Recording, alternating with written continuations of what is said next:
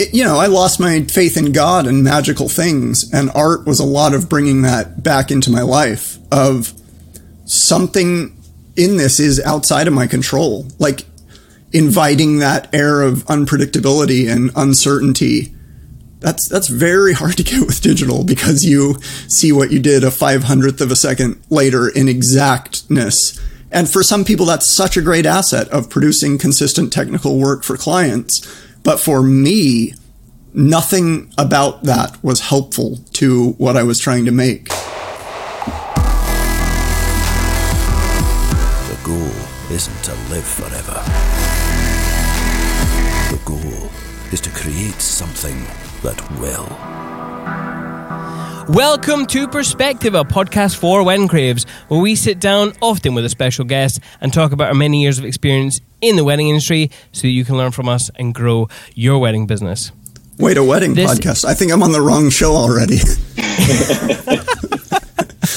this episode has been a long time coming, listeners. In fact, I've had to wrangle a few uh, a few of my friends to uh, to aid in bringing on today's guest, the one, the only ghost shaped person, Ryan Muirhead. As I'm With, uh, discovering, uh, I'm not the only though. I keep searching my name, and there's some like Scottish sports player that's getting all the Reddit posts. So I got to get. Oh, rid really? Of. I didn't discover him in, in my uh, post show research. uh, um, with a focus on emotional, provocative images that he liked to describe as the opposite to an advertisement. Work that might be beautiful but doesn't exist to make you jealous. Ryan creates not for others, but for himself and for the people he works with. It's been over a decade since art found its way into Ryan's life, so let's get to know what that time has gifted him in this episode. An episode, of course, sponsored by With Jack and Wooden Banana, with a special mention to the folks over at Pic-Time. They're one of my friends who helped put this together, so thank you. Oh, awesome. I love the that. Wooden Banana and Pic-Time people. oh, yeah, they're so good. Yeah.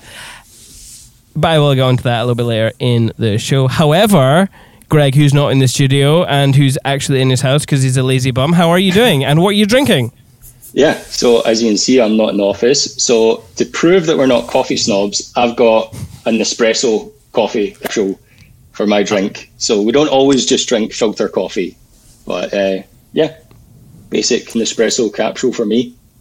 Delicious. And um, uh, I I came into the studio today, and it's fucking like hundred degrees in this room. I'm Ooh, actually really glad. Fuck? I didn't know. I was going to oh, ask. You, you, actually, yeah. but you can swear. It's very, very, very, very casual. Very casual. Great. Um, that's terrible. I should, really should, uh, t- you know, that should be in the mentions when we, you know, the pre-show before we hit record. Uh, you can do anything you want, Ryan. Uh, but yeah, it's like 100 degrees in here. So I'm, if you're watching this YouTube, uh, I'm pure sweating here.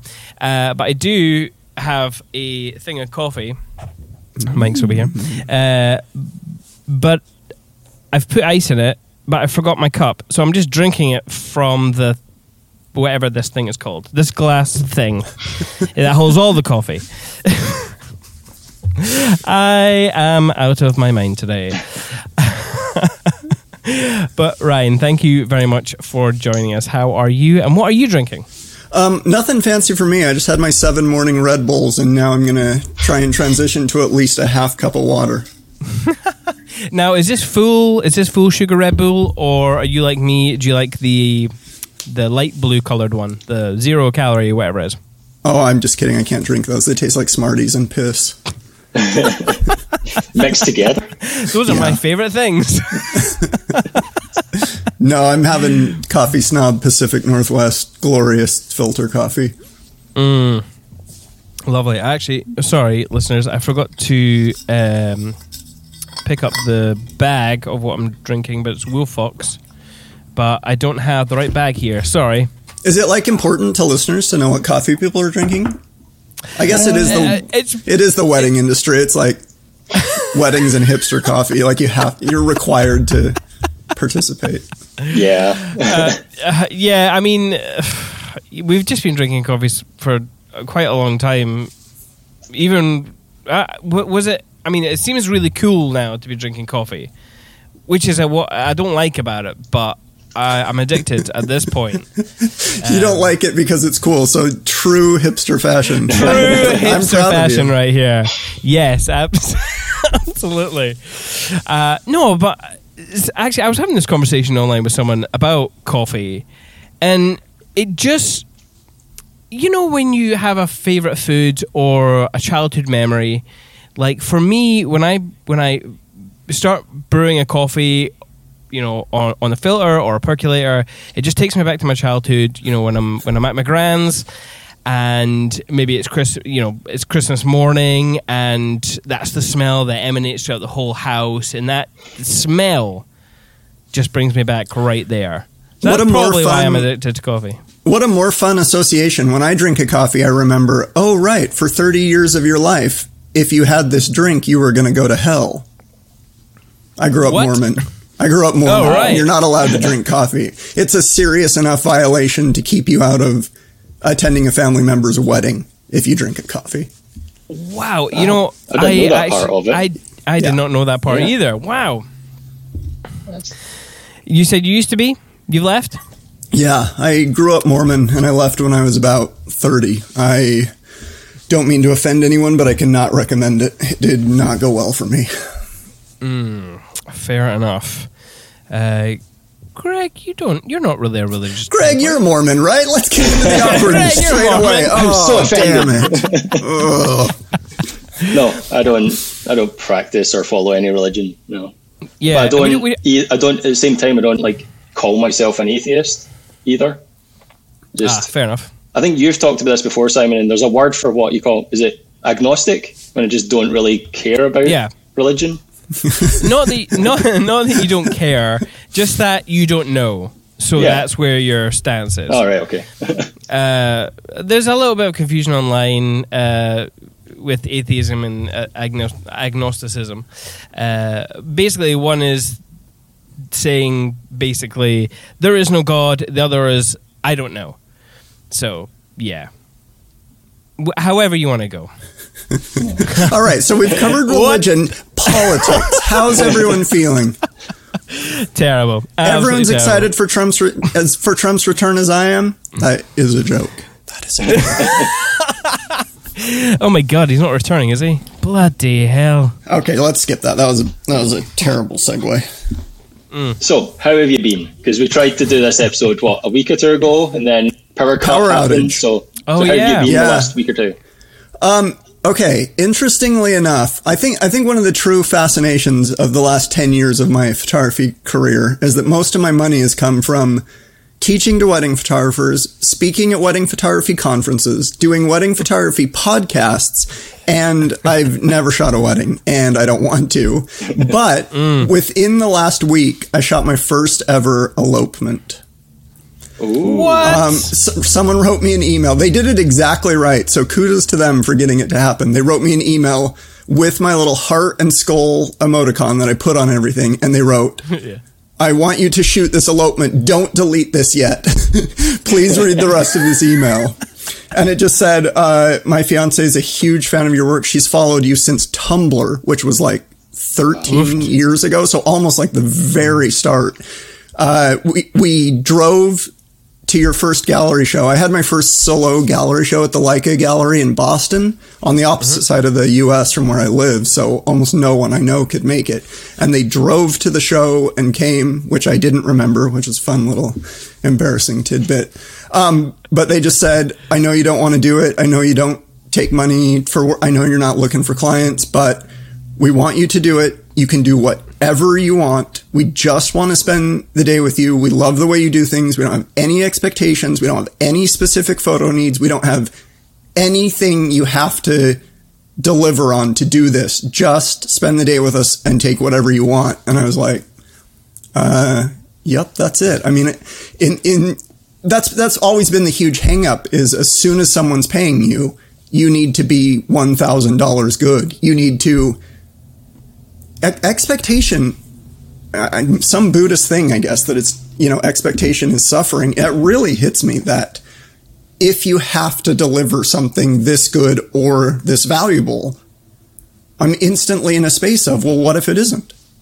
And then it's mm. very hard for me to get outside of that. You know, I'm pretty. I'm not a very good capitalist. If I had the means to survive, I'd do everything for free because I'm in such a better headspace for me of, oh, this is what it looks like to me. And does this work for them? Never has to enter the equation. You know, in my own work, it's like it only has to work for me and the person I'm with, and they're not paying me. So it's just whatever we do. And as soon as the I hired you to do this gets put into it, I, I hate it. And my brain shuts off. I turn into a worse photographer than someone just starting because I'm not a problem solver and I'm not enthusiastic. Like, we can do this. I can grow this. I'm going to impress them.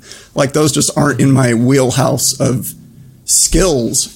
But they said that, Yeah. and I just got the film back last night, and some of them are really beautiful, and and they lived up to the experience. They really didn't have a like, well, I know we said that, but can you get all this stuff, you Yeah. know, that we need this to be? They really didn't, and it turned, and it was a really mm. lovely experience, actually. Yeah, that's what I was thinking. Like a lot of people will contact us and be like, "Oh, hey, we want you just do you. Like you've got complete so free creative reign with this. Do whatever you want with the film." But then really, you're like, "Well, you've kind of structured the day to get what you want out of this." But it mm. sounds like that couple really did want you just to do you.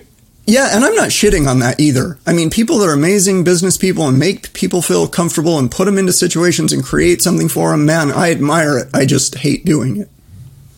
Mm. Fair That's enough. why I'm So- poor. Well, well, t- tell us, tell us about the day. Like, what what did you do with them? Like, what is a what is a Ryan Muirhead elopement?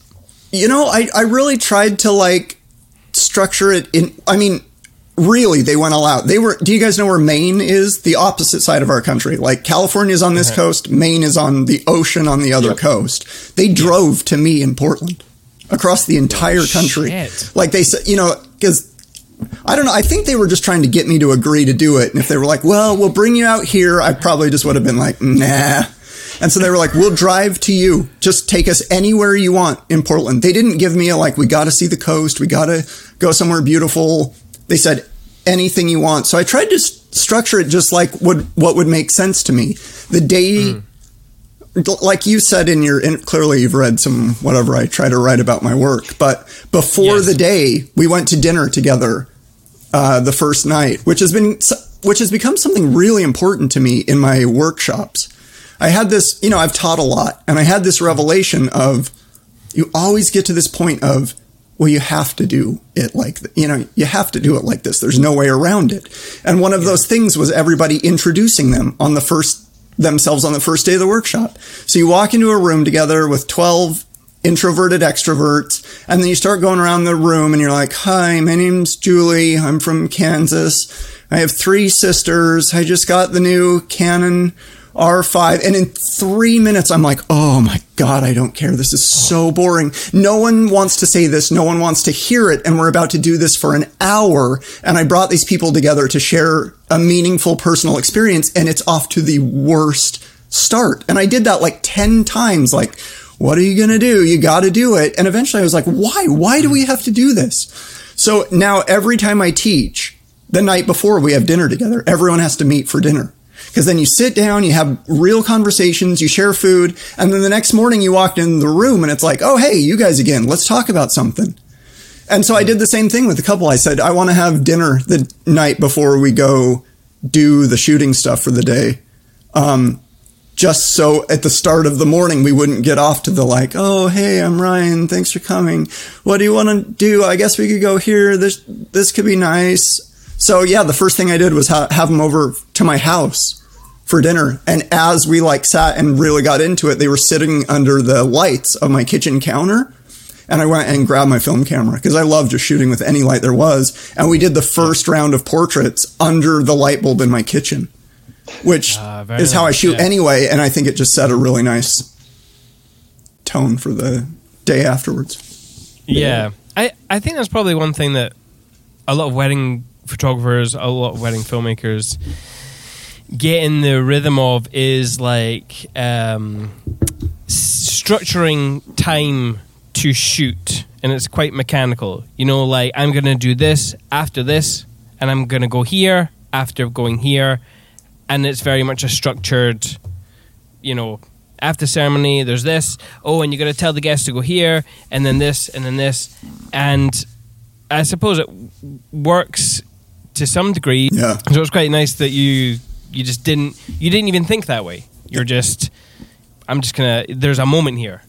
Yeah. And you're gonna grab I mean, I had to teach myself that, you know, for the longest time, hmm. honestly, the longest time, like four or five years of the first year of my shooting, I had this recurring thought of like, you can't do this. You're never going to be good at this. You don't have ideas for photos. You don't know how to structure this time together to make these shots happen. Like, I'm not sure you have the personality and skill set to like do this at all. And I really had, hmm. you know, and I wanted to shoot models because there are people volunteering to be shot and I was too scared to ask people to shoot. But then I was had these locations and these stylists and these all this stuff and I tried it for like 3 years before I was like I don't even like this. And finally I just had to admit a bunch of stuff to myself like well that isn't what you do. You find people you're interested in and you spend time where maybe it's not a photo shoot. And because constantly in those moments you're seeing things like oh this is beautiful. This would make such an interesting shot. But that was always like crushed by the well the stylist is here. We have to shoot in this location. Forcing all that stuff. And eventually i just quit doing it. And i think that really mm-hmm.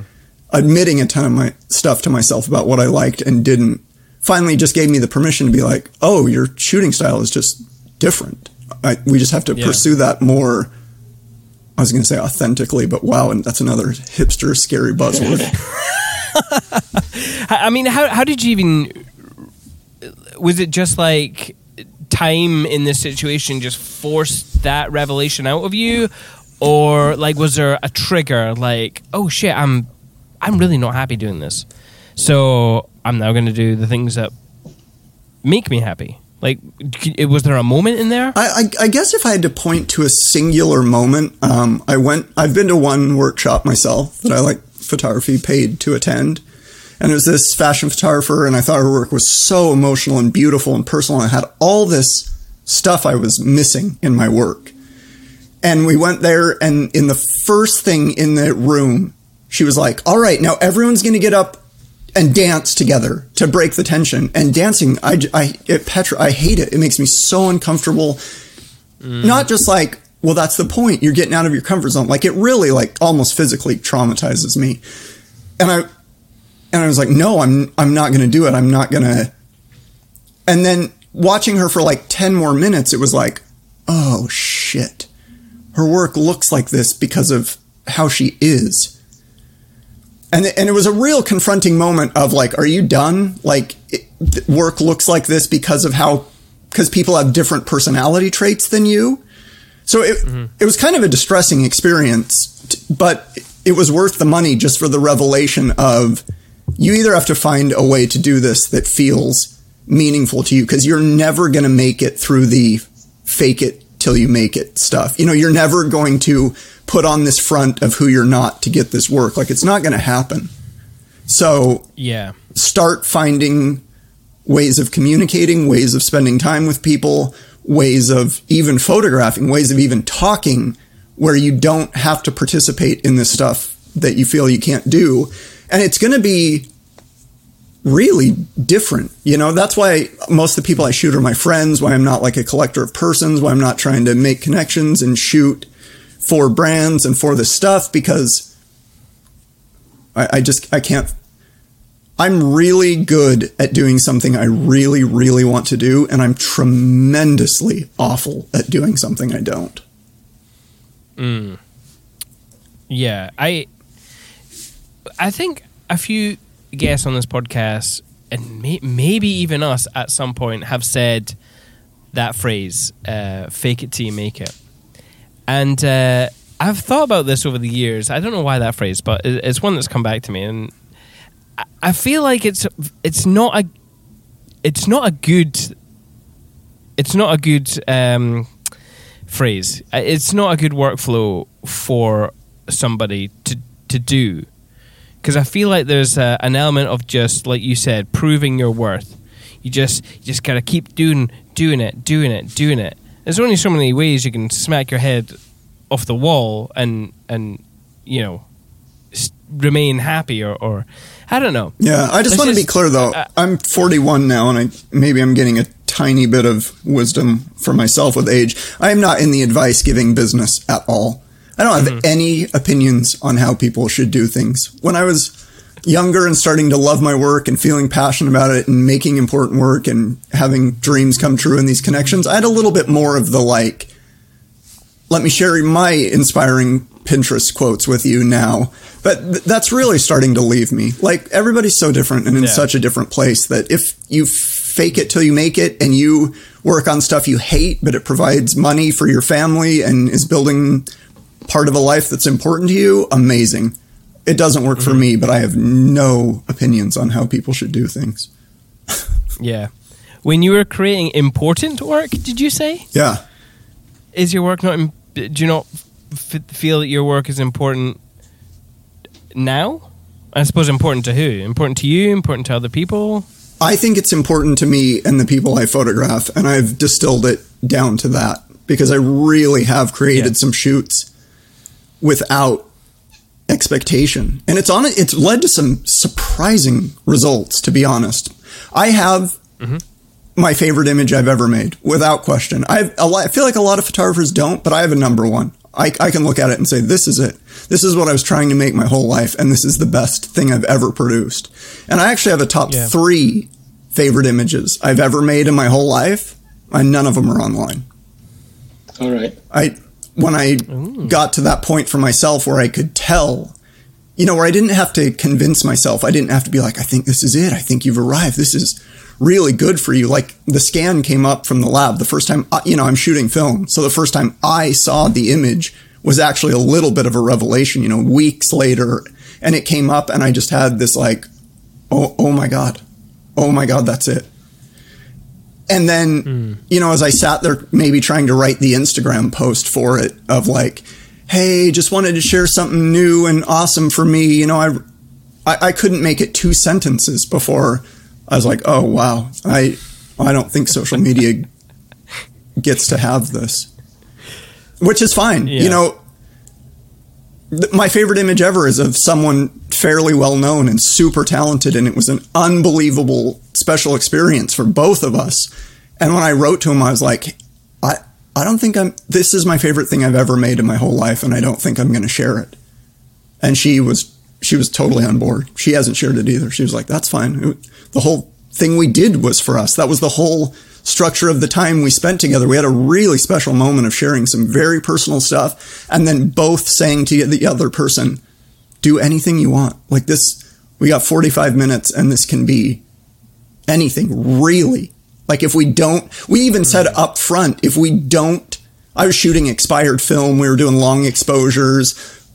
She was Yes. moving and dancing. There was music and stuff. And I really had the thought of like, these might not be good even. Is that okay? And we both settled on it doesn't matter if we get anything out of this. And then, of course, I end up getting my favorite thing ever. But the whole spirit of the like, and you know, I show it when I teach and I have prints of it and some, my best friend has a big print of it on his, I've, several of my closest friends and family have beautiful prints of this image, but it, it's for that, you know, it's not for the internet. Yeah. Yeah, that's cool that she was on the same page as you, though. Like, could quite easily imagine she'd be like, "Oh no, I really want to share this." But She, it's cool that she's you're been both in the she's been in you know she's been in vogue. She's been shot by some extremely famous people for some mm, extremely high profile stuff. So it was I think it was nice for both of us to have a detour in you know I'm a good photographer and I'm going to produce this beautiful work for us and you're so talented and you've made all this amazing content. Man, you know, Instagram's going to go nuts over this. I think it was a nice break for both of us to just ditch a lot of where we had been coming from. And I think that's why it ended up as my favorite thing. It was made from such a unique space. And I didn't want to throw it into the meat grinder of the non unique space where everything goes. Hmm. That's really interesting. I'm just trying to think of how many people would recognize an experience like that and and and not share it. I, I mean, it wasn't from, you know, it's not my high minded moral superiority that came up with this. I mean, I think I probably tried. No. I think on three of these images, you know, you look at it and you're like, we all just want to be loved and recognition and to succeed and have people celebrate our greatest work, but people get to hold it in print and people get to see it at conferences and workshops when I speak about things that really, really care to me. And I don't have to worry if it's going to hit the algorithm. And I don't have to worry if someone's going to write like they're ugly, you know, on an Instagram comment or some, you know, I don't, it's not made for Yeah. that venue. Mm-hmm. Maybe I thought it was, but I don't know. I'm pretty introspective about my own work. Yeah. Talking about your work, I was trying to buy some prints of yours. Uh, maybe a couple of months back. They're very hard to get. I was using your Pic-Time gallery. I was using your Pic-Time gallery, and I was loving it. it's actually the first time I've actually used Pic-Time as a as a customer to try and buy prints, and I would thoroughly recommend it. It's a very nice experience. What do you mean they were hard to get? You couldn't do it? I couldn't do it. They're all sold out. What? They're all sold out. I know. Quick, go on. Yeah, maybe update- I'll go back and update have a your look. God. Something about that doesn't seem right. I just got international shipping set up through my lab, so it should work now. That's Oh, okay. Well, look ma- well, m- I will. I will. I'll give it another go, and if I'm unsuccessful, I'll, if I'm unsuccessful, I will let you. You want know. a qu- quick little Um, Pic-Time shout out of why they're so special to me? Yeah, we, I- we love them. Yes, them I was actually so- going to go into to pick Yeah, time. share, share your thoughts. I- don't I don't know if Amir will be embarrassed, but the way we met is I was speaking at a conference and I was sharing some of this work that was so personal to me and it was a really emotional talk for me. And I had had a niece that had died and I photographed her death and funeral and I had made some art in a different category that was just really personal to me. And I was sharing a lot of this for maybe not the first time but really early on and even processing it for myself. And right when it was over, Pic-Time had a booth in the room, and Amir came up to the front right after I was done speaking and didn't really say much, but like gave me a hug. I was like, thanks. And then Narit came up right after and she was like, I have never seen my husband do that. But she was like, we, we loved this. We, we want to be friends. We run this company Pic-Time. Like it, they didn't pitch me on the company. I mean, they were just introducing themselves. And then they were telling me about the Yeah. company. And I was like, oh yeah, I don't need that. I don't, I don't want that. You know, like I don't really, I'm not trying to get clients or deliver images or anything. Mm-hmm. And they both were like, "Oh, we don't care. We just want to we just want to stay connected and involved." And they've they've paid for me to go to conferences and speak not for not for I don't I don't know if I should share this. I don't know if it's like bad information, but they took me to Copenhagen to speak and their explanation was I think what you're saying is valuable and important for people to hear and it had no connection to their business. Like they've been such just a special human connection. And then, and that just, I mean, you know, that's just so inherently beautiful. But then we got a chance to even collaborate on some ways that it could work. You know, like they launched the art galleries and they were talking to me a lot when they were developing it. And they said, like, what, you know, what would make this meaningful to you? And I said, I'm so much more comfortable talking about my work than writing about it. I don't write well at all, but I feel like when I just sit and talk, I can do it. And they said, "Oh, we'll add you we'll add audio clips if you want. You can add audio below your photos and you can just record yourself talking and then people can just listen to it." And I I said, "Wow, that's that's a fantastic idea." So, and now now I do now I use them for my print sales and stuff, but I don't know, that kind of just circles back to trying to stay true or relevant about that like i don't want to do this in a way i don't want to do it and it led to some people saying oh well we do a thing you don't even want to use but we love what you're saying and doing and i loved what they said they were doing and it led to a much more sincere beautiful relationship both personally and like with the company Yeah. Yeah.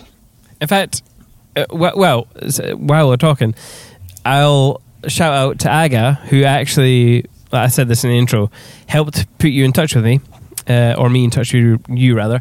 Um, it was, um, but there was a little bit of a stipulation in there, which I thought was really funny, and I don't know if that was just Aga joking around because she be she can kind of be funny that way. Uh, but the stipulation was um, that we had to either put on a workshop and fly you over to Europe, or find an event organizer to convince them to do the same. so I remember I that I night, knew and I'm that. thinking, But Oh, no, but that's I. so uh, well, when I got that message, I was like, "Oh, okay, a challenge. I like this." Okay, so I'm like, "Who do I know?" Well, obviously, Greg and I can't put on a workshop yet, um, and fly you over. But I do know Cole Roberts over at Way Up North. That- I'll just give him a wee message. That's what- And literally, it was oh, way up north is what Pic-Time brought me to in Copenhagen. I spoke it Ah, for them yes. in Rome and Copenhagen. Yes. Well, uh, I gave Cole uh, a quick wee message just to be like, hey, can you give me like a soft promise that you'll get Ryan Muirhead back, please? And he was like, uh, he can't come to the next one, but I'm sure you know we can work something out. I'm like, right, that's perfect. I, uh, I've kind of kind of done Perfect. it. This this will do, right? That's amazing with Aga. I, I have And, uh, another really I good just- quick yeah. Aga story of how sweet she is. We were and we were Oh, yes, we were me, at, at an Oh, I'm gonna have to get it. It's in my closet right there. We are at a, uh conference to, together, and she had this amazing red, white, and blue, like almost like houndstooth, like patterned floor length coat.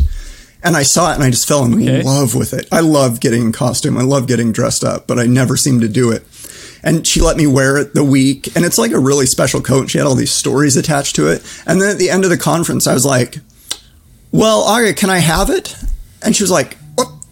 Wow, that's presumptuous. Like, it's beautiful. It's like my favorite coat. And I let you borrow it. And your reaction is like, why aren't you letting me keep it? She was like, no, you can't keep it. It's like, "Hmm, that's fair. and then like, um, two years later, we were at another conference and we just showed up and she was like, Hey, I have something for you. And she took me to her room and she was like, you were right. You know, it did belong to you. Like, here you go. You really should have it. And then I felt really happy because it's such an amazing coat, but really bad. Like, you can guilt people into giving you their favorite items. Here, I got to show you. It's just right in the closet. See, that's how nice I Put it on as well. She's one, on. she's one of my favorite people. I know. I know Ryan can't even hear me, but she's one of my favorite people. Oh, Nice. uh huh. Can Can we see the back? What? Can, can Oh, we yeah, see the back as well? my Can you headphones. d- Yeah, give do us a a wee twirl. turn. Yeah. Nice. Yeah, so I guilted a really sweet person into giving me their favorite clothing item. That's that's a story of, of Amazing. how horrible I am. Or how nice I guys. Yeah, that's probably a, that's Yes, probably a better um, indicator. Absolutely. Well, hello, Aga, if you're listening. In fact, I know you are listening, but thank you, and I send my love. I know you are listening. Um, That's how you guilt people to listeners. Like, hey, mom, I know you're listening. My, all my friends, I know you're tuning in. Hey, our moms were the first listeners. I will let that be known right now. uh, in fact, she probably still listens. I'm not gonna lie. Um, okay, Ryan. Uh, Ghost shaped people. Where did where did this name I, come I from? actually really Oh, like this story. yeah. So, w- another thing that's important to me when you know you're not trying to book clients, you're not trying to grow your brand. Something that became important to me is, man, I can just never tell a short story. I ph- okay, photography doesn't inspire me. People are like, go look at amazing photography. I look at amazing photography and I think, wow, this sucks. I wish I was that good, or I wish I had made that. And then I just feel sad about being a photographer. So when I'm trying to like soak up inspiration, I'm trying to pay attention to things to me that make me feel something very unique that aren't tied to photography and aren't even like directly translatable. Not like, oh, I saw this sculpture and now I'm going to interpret bodies or this movement into my photography. It's more like I'm seeking these moments of you really, really felt something there and remember that that's possible. Remember that phrases and not pictures that that just these things can hit you in a way of I want to be in this space. I want to feel things like this. I want to reflect on this. And then as you go to be an artist, like search for those spaces for yourself. That's kind of how inspiration works for me more than I saw a movie and I got a good idea, or I saw this light and it really wanted, wanted me to make an image. One of the most it's not right now. I changed it to a picture of my cat, but my Instagram photo is usually a picture of a fetus, a human fetus from a museum exhibit that I saw Uh-huh. and was just stunned by it. And you know, I took a photo and I really liked the photo, but it was way more so that I couldn't get over the feeling of what I was feeling looking at it. And I made that my profile picture for 8 years just to keep that reminder of like this can happen. Things not just light and imagery and photo books and movies can strike you in a way that make you want to participate in this. And the ghost shaped people thing is another example of that. Um, one Thanksgiving, we were at my grandma's house where my mom and her sisters and her brother grew up.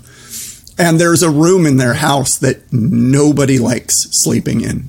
And I would say I'm an atheist. I don't believe in ghosts, but that room was haunted by ghosts. So, you know, life's greatest mysteries are always contradictions. Mm-hmm. So there's one for me. I mean, I heard noises in it outside the door. There was a closet. Everyone could feel something was in. I mean, across the board, there's a, it's Mormons. So there's a ton of grandkids and nobody liked sleeping in that room. So we were just joking ab- about the mm-hmm. room, you know, sitting there and laughing. And we're like, it, oh yeah, it's haunted. And everyone's like, oh yeah, it's haunted for sure. And without almost anyone in the room believing in ghosts, everyone was saying it was definitely haunted. And then we were like, oh, Beverly grew up in that room. You know, it was one of my mom's sister's rooms growing up. And she was there. So we were like, oh, yeah, get Beverly in. And we are like, Beverly, your room's haunted. And she was like, oh, I know. I grew up in it. And we were like, well, what do you mean? And she was like, oh, yeah, I used to see ghosts in there. And it's really hard to convey this because I wouldn't even say she's someone that like really believes in ghosts. It's this weird contradiction of like, we don't believe in ghosts, but it's haunted. And I said, Well, you saw ghosts. What did they look like? And she said, uh, I don't know. Just like ghost shaped people. And my brain, I mean, it was like I had a stroke. I, I had that same moment be- because I, I said, Wait, wait, that's wrong. It should be people shaped ghosts. If they're ghosts, ghost shaped people would be us. because you're alive for Maybe we are. 69 years. Nice. And then before you were born was an eternity, and after you're dead is an eternity. You're a ghost for 99.99999% of this existence. You're just a ghost shaped person for this. And then, you know, it, it's not like a mind blowing, meaningful breakthrough story. It, I just had this thing of like, wow, I really, really hmm. felt something unique hearing that and thinking about it. And, and then, you know, I think a lot of my work is melancholy and reflective and beautiful, but temporary and sad. A lot like how I feel about life and people and memories and kids and mm. all this stuff. And, and it just, it stuck with me so much that I was, I, I'm trying to not say like so much because I always say like so much, but I'm just going to give up on it. It's okay. We've all got ticks. That's what my work is to me. And then, you know, I started just, mm. you know, I named my website that, I bought the domain, whatever. And then when I had my first gallery show, you know, I don't really have like a theme to my work. It's not like, hey, I made this body of work, come to the show. It's more, here it is. And and the gallery director mm-hmm. said, well, what is it called? And you know, there's landscapes in there, there's all this stuff, but I just said it's it's ghost shaped people. So that's Yeah. that's what I what like that is. that. Also, mm. I like those kind of experiences that you can have with just an idea as well. I just fun I fun know. Like you can go really deep. I, I tend to overthink things. Oh Sorry, on no! you go. Fun segue. That's also within ten minutes. I got the name of my gallery show and my work and my porn star name, because in the haunted room there was this really, really creepy Humpty Dumpty sculpture that we all hated. And I was trying Uh-huh. to text a friend about what we were talking about, and I was texting really fast and tried to type Humpty Dumpty, and it auto corrected to Gumption Sumptuous. And this was like five minutes after the Ghost Shaped People thing. And then I stared down at that and I was like, Jesus.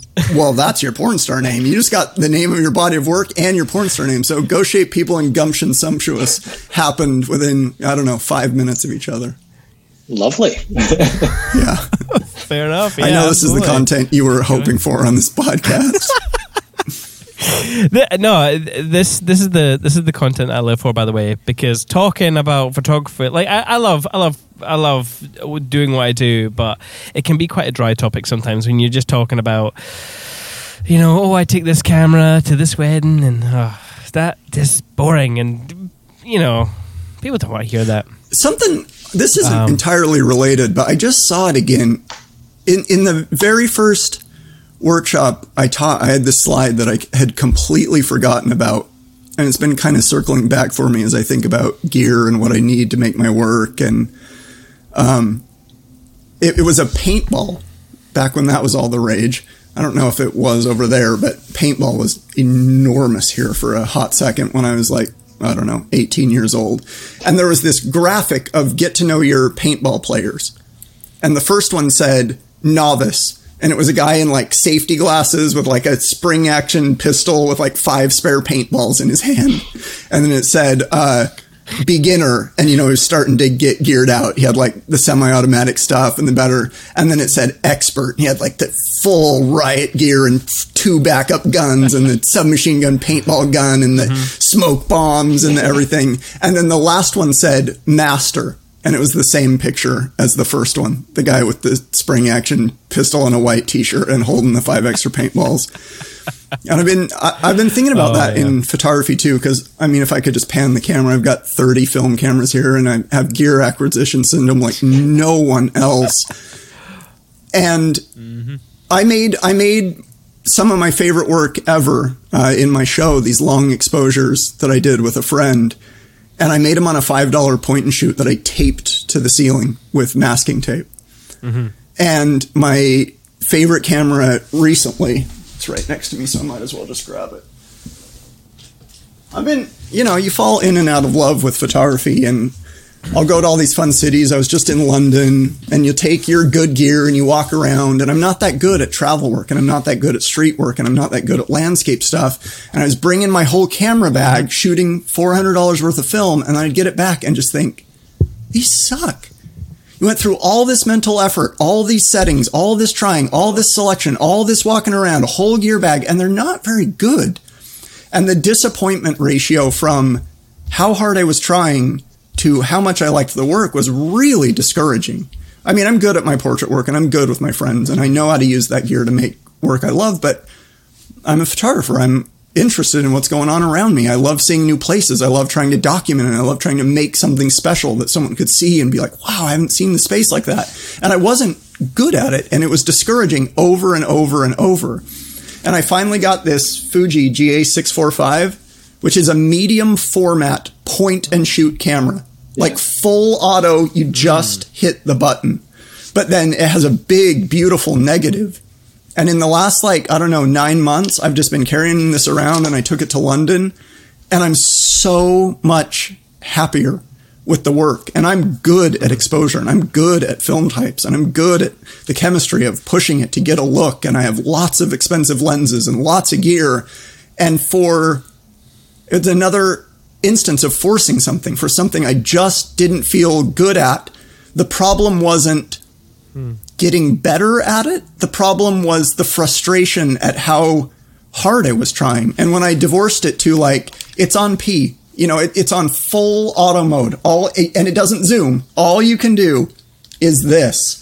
And I've been getting some work I absolutely love from it in circumstances that I would say my success rate was like 10% before.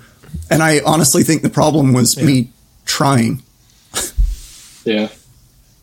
That is that is. I had a very similar uh, moment there because I do I dove into um, uh, shooting um, 35 mil uh, during the lockdown, which was a couple of years ago now, which seems weird. What was that? Was it last year? I don't know. Time time works weird. Um, and yeah, I I put together a shoot and I shot all these uh, ideas that I had, and nothing came out. And that was the like I was really enjoying film up until that point, and I haven't picked up a film camera to this day yet. I like it, it, it's really um, yeah, it really affected me, and I don't know why. But yeah, that effort to, to Yeah. award, oh man, it hits it hits hard. yeah, it really work. does. But yeah, um, I was reading your website, and there was an article uh, published by Yeah, Arc. Sachin? Arc? Is it Arc or A- ARC? Yeah. Yeah, and then you mentioned um, your favorite question, which I found really can't interesting. The question was, "When was the last time you?" Oh, yeah. It's all right. I've got it right here. It's when was the last time you cried? Um, I found that really interesting. Um, that so Ryan, wh- when Oh was the last God, time you cried? So long. I can't make myself do it. It's really hard for me actually. I've been I've actually shot some really Mm. tragic stuff in the last few years and I don't know. I guess I experience it a lot more through art and processing it and making something. I have I actually have a that's probably why it's an interesting question to me. I go Mm-hmm. years and years and years, I don't know, 5 or 6 years between crying probably. And and that question Yeah. became really interesting Okay. to me out of kind of a moment when I was being an asshole. Um, one of the first times it it re- really turned into Okay. a thing was it was on Facebook, and I posted a story that was important to me with an image that meant something. You know, just you know, trying to do the whole thing, and the first comment was, "What camera? What lens?" Which you know we can be assholes about, but I, I think that too all the time. If you know, I think that too all the time. That's one of my and and why be an asshole to someone about that? They had a reaction to the image and they wanted to interact and maybe they couldn't think of what to say and at least took the time to ask you something about it. But in my highfalutin artistic mind, I just wrote back, you know, that's not interesting. When was the last time you cried? And then in a true moment of people teaching you a lesson, uh, it's back when Facebook or Instagram worked and people saw my work on there, but hundreds of people answered the question with stuff about losing spouses and heartbreak and jobs and money problems and health stuff and feelings of inadequacy and tons of people answered it, which eh, was really beautiful. And a twofold reminder to me, like not to be an asshole and that there are interesting things to talk about. There are interesting spaces to share. There are unique interactions to be had, but it's very difficult, both, be, both because we know how to get through situations without being uncomfortable or making someone uncomfortable, and we're scared. Um, and that was such a problem in my work. You know, I was trying to shoot these fashion shoots, but didn't even care and was trying to look for these little unique, beautiful moments, but was too scared to say that's what I actually wanted the entire process to be. That's what I wanted the whole shoot to be about. And I was just trying to trick one or two out of it. And it, I think it probably gave me a little courage to just say, I don't really do photo shoots anymore. I spend time and I have cameras and we can be in good light. And then when a thing is the thing, we can work on getting that and making it. But I don't want to, I don't want to, I don't want tips and tricks to make photos feel like things anymore. I want to be in a situation that actually feels like that and document it. Yeah. I feel like I have a very similar connection with art. It, when, when you talk about influences and, and, and not getting influenced by photography, I get a very similar feeling in the fact that I don't really enjoy that aspect, that visual aspect. It's more like I'm looking at what it, what the experience would have been, and I get sad because I've missed it. Yeah. Does that make sense? Like, I I feel. I, hate I, I hate bringing this to just a Pixar movie, but you know, and I don't know if you've ever seen. Oh shit! What's the one with all the emotions? Inside out. And so, yeah, Inside Out, where uh, the main character develops all the happy feelings, but there's a sadness to all of them now as she grows up. I feel like I'm feeling a lot more sadness in my life, and I do like we I put them I put that into the wedding films that we do as well, but I, I I don't know. I, I, I get sad. I want to do so many things. It, there's something that I mean, we've been doing, funnily enough, wedding films for so many years, but there's so many other things that I want to do that I, I actually never, I never do. I just focus on the wedding films.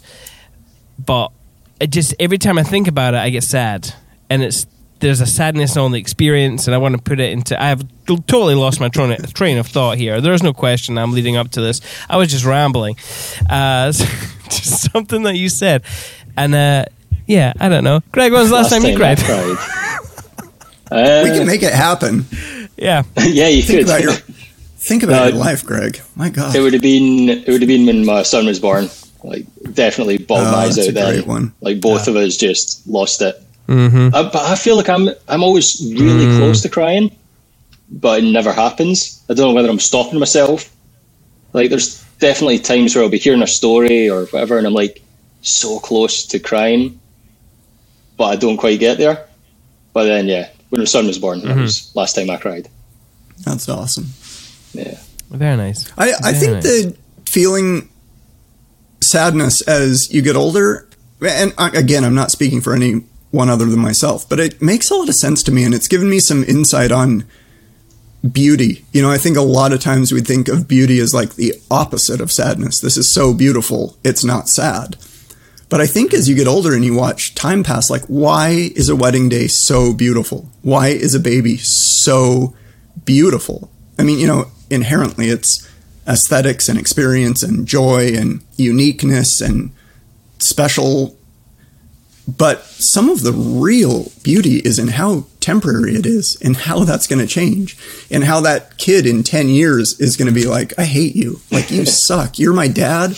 Or, you know, that couple's going to have a horrible fight or that it's not going to last. And that, you know, that's everything. It's not going to last. And that, oh my God, it's one of the ultimate like catch 22s for me. Like, it's so beautiful because it's not going to last. But that it's not going to last is so sad. So I, I don't know. I think that's kind of Yeah. natural to feel some of that, Mm. or tons of it, or a crippling and amount of that's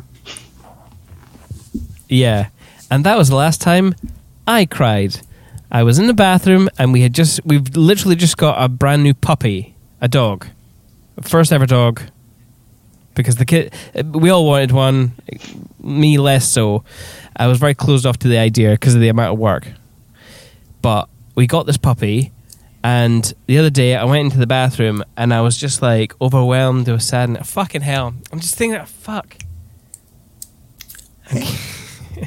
I just, I, I just, I'm thinking about when she Yeah. dies. Because dogs don't live that long. And, um, I don't know, thinking about my three kids going through. Why? Yeah, anyway, sadness is interesting and tied to everything. And um, yeah, I, I- I feel the same. It is beautiful, but my goodness. Uh, I'm going to bring it to a little bit of a dry topic here. Do if it. you like what you dry hear on this, if you like what you hear, you can support us on Patreon at patreon.com forward slash perspective by Cinemate. For as little as a pound, you can support the podcast. We'd really appreciate if you would support us. Um, but if not, that's absolutely fine. You can get this podcast for free wherever you get your podcast. Anyway, I'm going to hit this button again and we're going to move on to the next topic. Let's do it. Chill beats.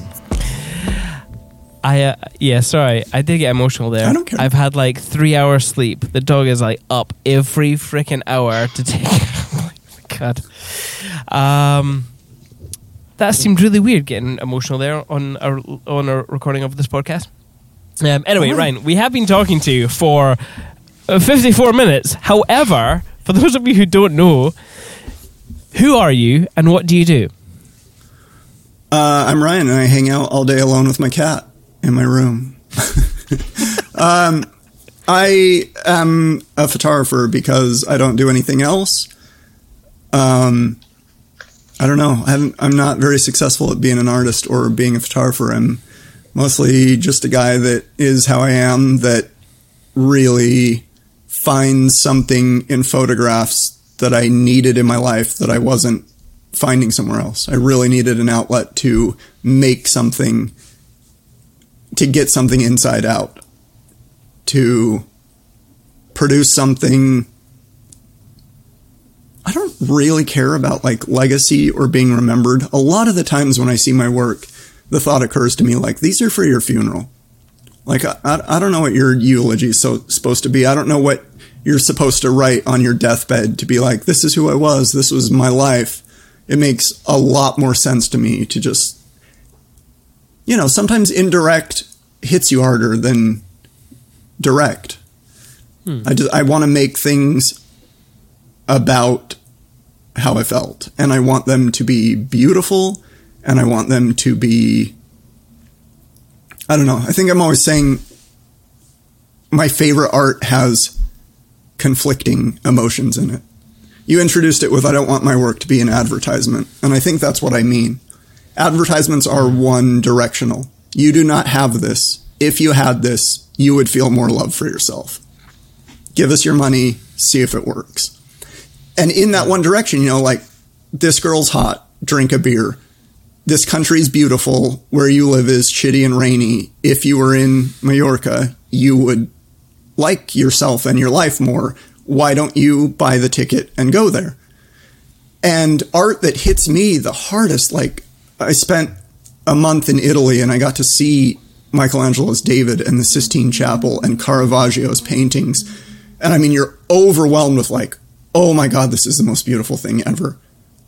But then it's like, oh, this is so human and happy and sad and physical and sexual and dark and religious and full of despair and violence and there's just so much more to interact with there other than coke is delicious. Why don't you drink one? Now i feel a sugar high. The end. I like stuff that i think about for days and i rarely think about it for days if it's just pretty. Mm. So for me, I'm always looking for stuff in my own work of this is this is so beautiful, but I feel a little weird looking at it. And and I've gotten there a couple times with my own work, which is awesome, and I try to seek it out in other people's work. Yeah.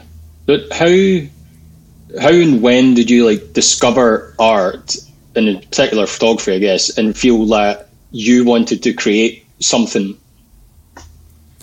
I was Mormon, not doing well emotionally and physically, not able to communicate about what was going on with me. And a special friend I had saw it and said, I think you need to make stuff. If you can't resolve this, if you can't talk about it, you should make something. And I was terrible at everything. I was terrible at drawing, terrible at sculpting, terrible at graphic design, terrible at all the artistic pursuits. And she kind of pointed out photography is phenomenally easy.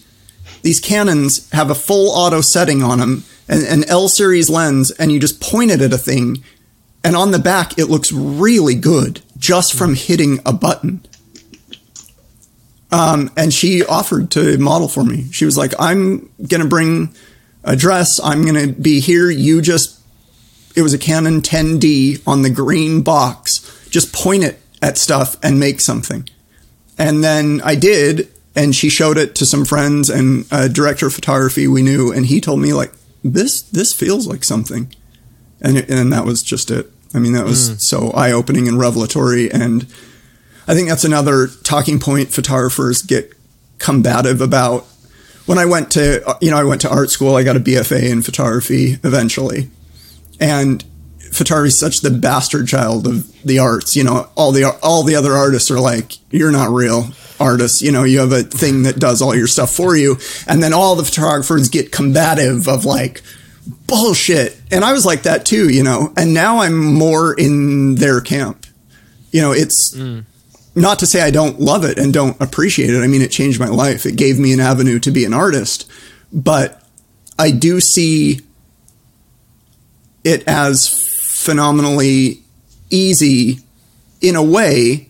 I mean, you know, then you have to find yourself and express yourself and get your talents and make it meaningful and find your voice and make it unique and emotional and all that's really hard.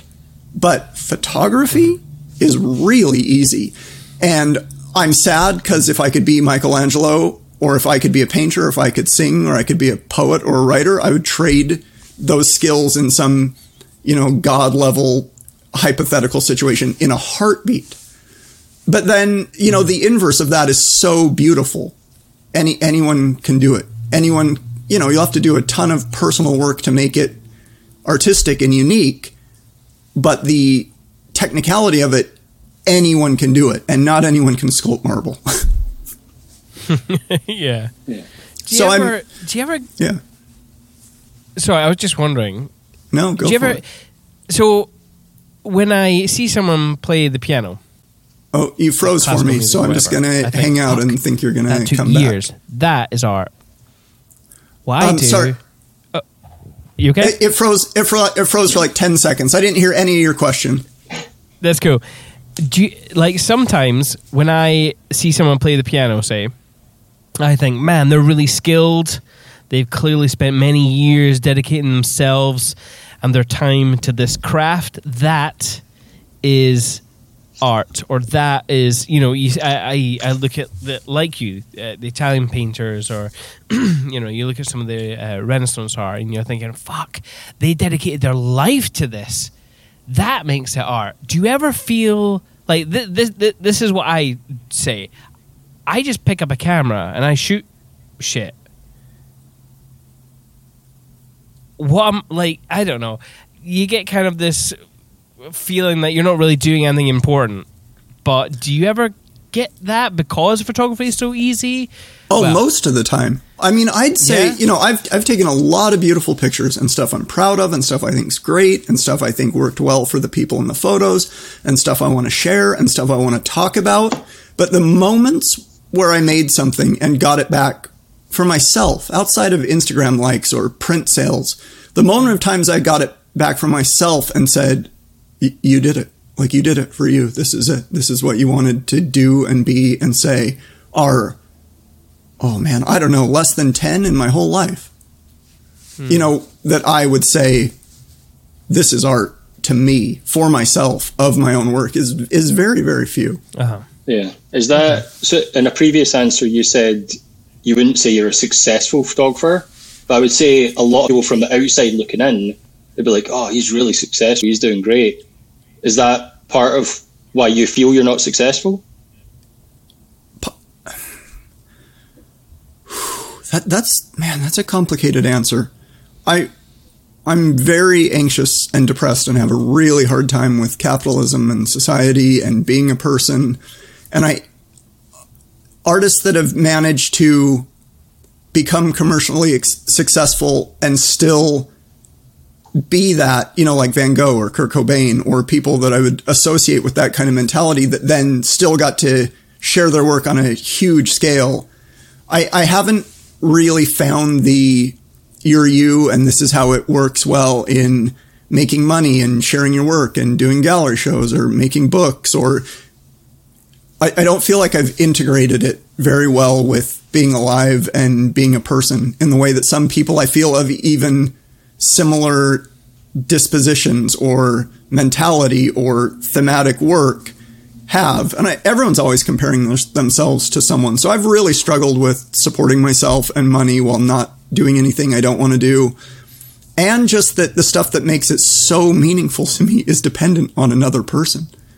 You know, it takes those like photographing my niece being born and dying, or this dancer that I shared this extremely unique, special moment with, or some of my friends like Lauren or Rachel, who I formed this connection with over years, where we got to these spaces of, oh my God, whoever gets here, like this is so unique and special and amazing, is really hard to find. And then I lose it. And then I don't have it in my life and I don't have those people. And then I go back to taking pictures of classic cars in front of houses or sunsets. And I do a good job at it and they're fine, but I have this missing the other person element to it so much sometimes.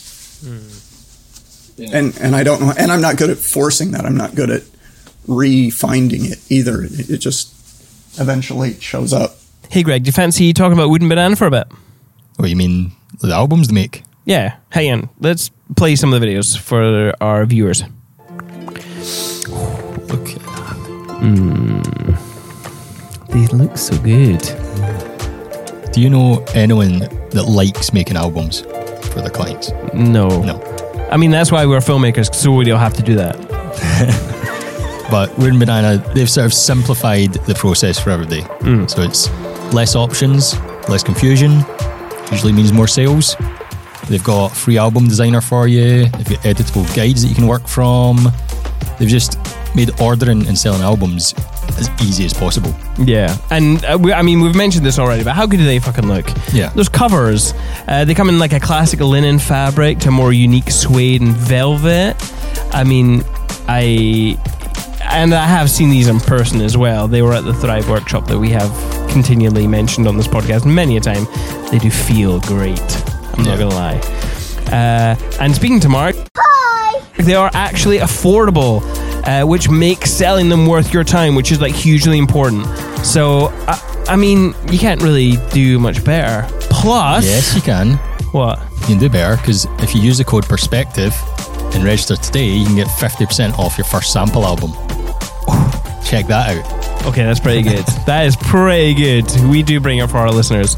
Um, enjoy that promo code. Beautiful products for photographers looking to grow their business through bespoke customer service. Wooden Wooden banana. banana. Wooden banana, baby. Say hi. Hi. That's Macbeth, that Scottish cat. Oh, nice. Nice. Cheese man. So let's. We've talked a bit about how you shot your first elopement just recently. Yeah. Let's get your. What's your thoughts on the wedding photography industry? Like you said, you've spoke a lot at conferences, so Tons. Do you like have 15 any- or 16 wedding photography conferences. It's Yeah. truly hilarious that I keep getting doing that. But I mean, so many of my friends are wedding photographers, and I'd say most the people that come to my workshops and buy my prints are wedding photographers. So, uh, huge gratitude to an industry of people who are photographers who have disposable income, who care about art and want to make and share that stuff, um, but no insight on the actual industry. I, I, I couldn't I couldn't do it. you talked earlier about how you're not looking for clients because you don't like the pressure of having to create something that's worth a thousand dollars, whatever. And when you were saying that, I was like, I wonder if like some sort of honesty pricing method would work for them, where it's like, I'll just shoot it and you pay me whatever you want if you do pay me.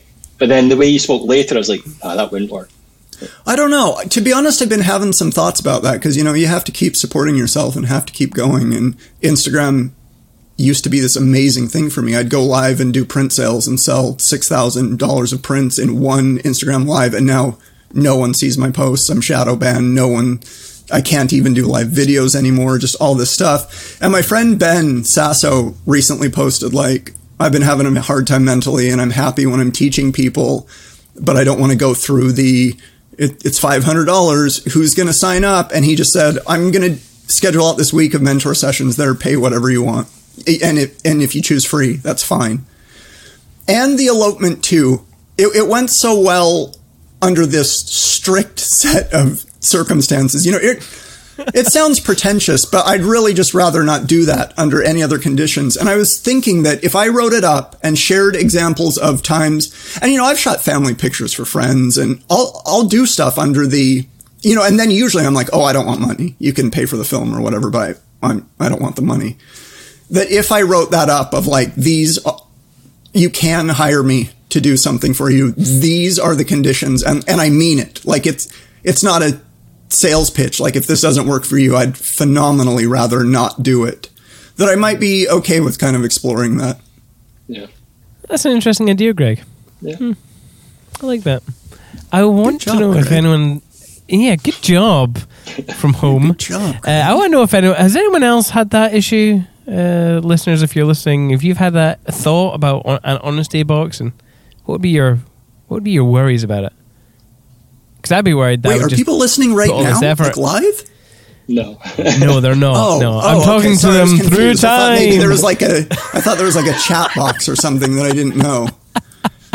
Um, no, yeah, no. just- uh, it might be interesting for someone that's maybe of my similar disposition to explore because I mean, all your about me pages are book me. We can make it work. You know, like we we can do this. And if I made one, it would want to be like.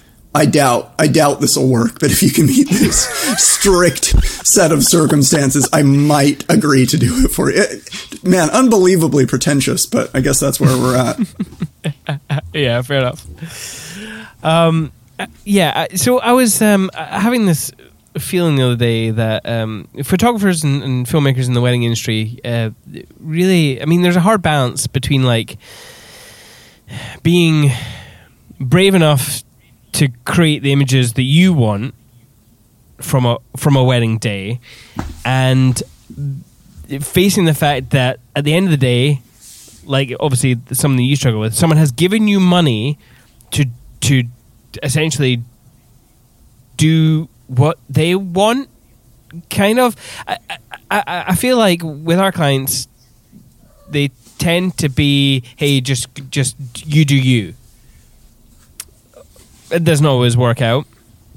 But do, do you do you i mean obviously you do struggle with that. But do you have any advice for for for people who do but still rely on the income or? Just just finding what it is to you. You know, I think there's a lot of beauty in you're artistic and you know how to take good photos, but you're you're a service employee. Mm. They're getting married, they don't care about art, the art scene or the photography scene. They want beautiful wedding photos just like everyone else has. And maybe that's fine. Mm-hmm. Maybe I mean, I really have no thoughts on the wedding industry. Do whatever you have to do to support yourself and find yourself and be happy. And if it mm-hmm. doesn't work to make your work for clients, come up with a, you know, come up with a personal project. And that's so much easier said than done because we have so many time and money constraints that what do everything you do and go be an artist. Yeah Um, I just I just settled on a place of I was really really unhappy when photography came into my life, and it was a little bit of a savior. You know, it really turned into this. I need this so much. This is so important to me to do this right. That then when it got mixed with like, well, you could be for hire, you could do this for other people. It eventually just turned into I, I'm not sure you could and and that's just where that's just where I landed. Yeah. In asking the question, I was kind of thinking: is is it is it a little bit gross that we are trying to create images? Oh, I don't know. I don't, I don't know how to word this. It's not for ourselves. I mean, I, I'm sure there are people who are literally taking photographs for their portfolio, but it's like when you're having ideas about someone's wedding. Is is that is that gross? Like, I don't know. Man, everything's gross. I think it's just where you can settle on personal comfort and meaning.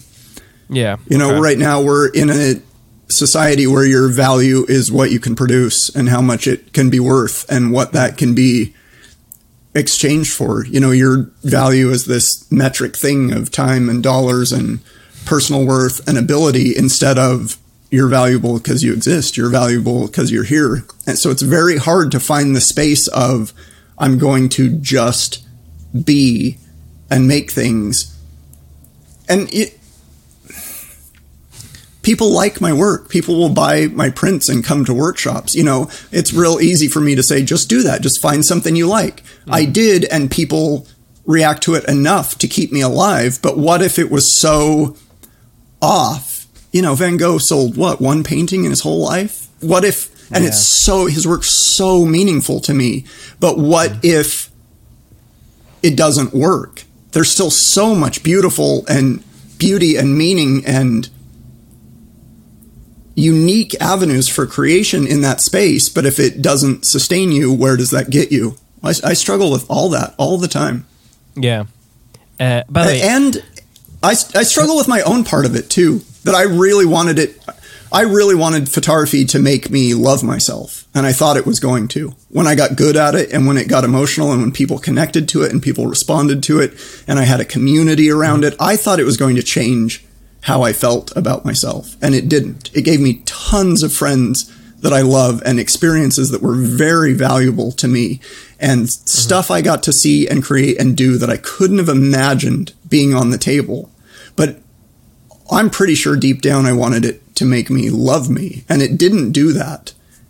And when I kind of accepted that, that was that was a really hard revelation. I think it slowed down my shooting quite a bit because you can put so much frantic energy into a thing that's going to fix something, and when it when it couldn't fix that, that affected how I was seeing and shooting as well. Yeah. Sorry, I cut you off. What were you going to say? No. Uh, can't actually remember. Oh yeah, you were saying that people like to buy your prints, and I was in my head. I was like, people are trying to buy your prints, but they always I- seem to be sold out. every- we're gonna we're gonna talk about that at the end of the podcast because nothing should be sold out. We'll we'll get into that at the end. okay. I mean, this was like a month ago. Was that a month ago? Maybe it was. Maybe it was more than that, actually. Yeah. Uh, anyway, yes. Okay. Uh, I'm gonna read a quote that you wrote somewhere, somewhere that I found. I can't Let me- remember. Let me quote this to you. Why did you say this? It's very sexist and racist, homophobic, intolerant. Please, please respond. Oh my god, you white male. Um, I, I want to feel that life is more than just consuming. I want to know why I'm here. I want to know, I want to know the purpose of my life.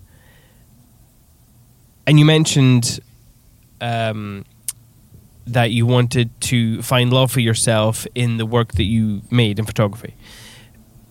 Have you have you found that purpose that you were referring to in that moment Right. or How, let's see. Let's see how much more depressing we can make this by the end of the podcast. No, I mean, I don't think there is one. I think that's another one of the crazy paradoxes of life is that there is no meaning, and that's so scary. But mm-hmm. then, you know, the immediate turnaround is, well, you get to create the meaning. You get to imbue things with meaning and beauty and say this is what it's about and explore it.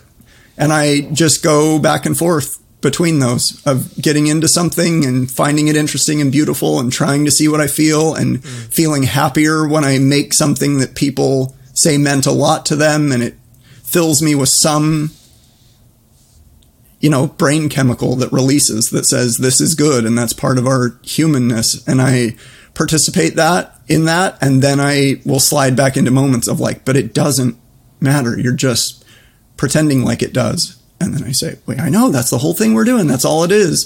And sometimes the we're doing it and getting into it and it's beautiful is fun and fine. And sometimes I go through spells where it doesn't seem to matter.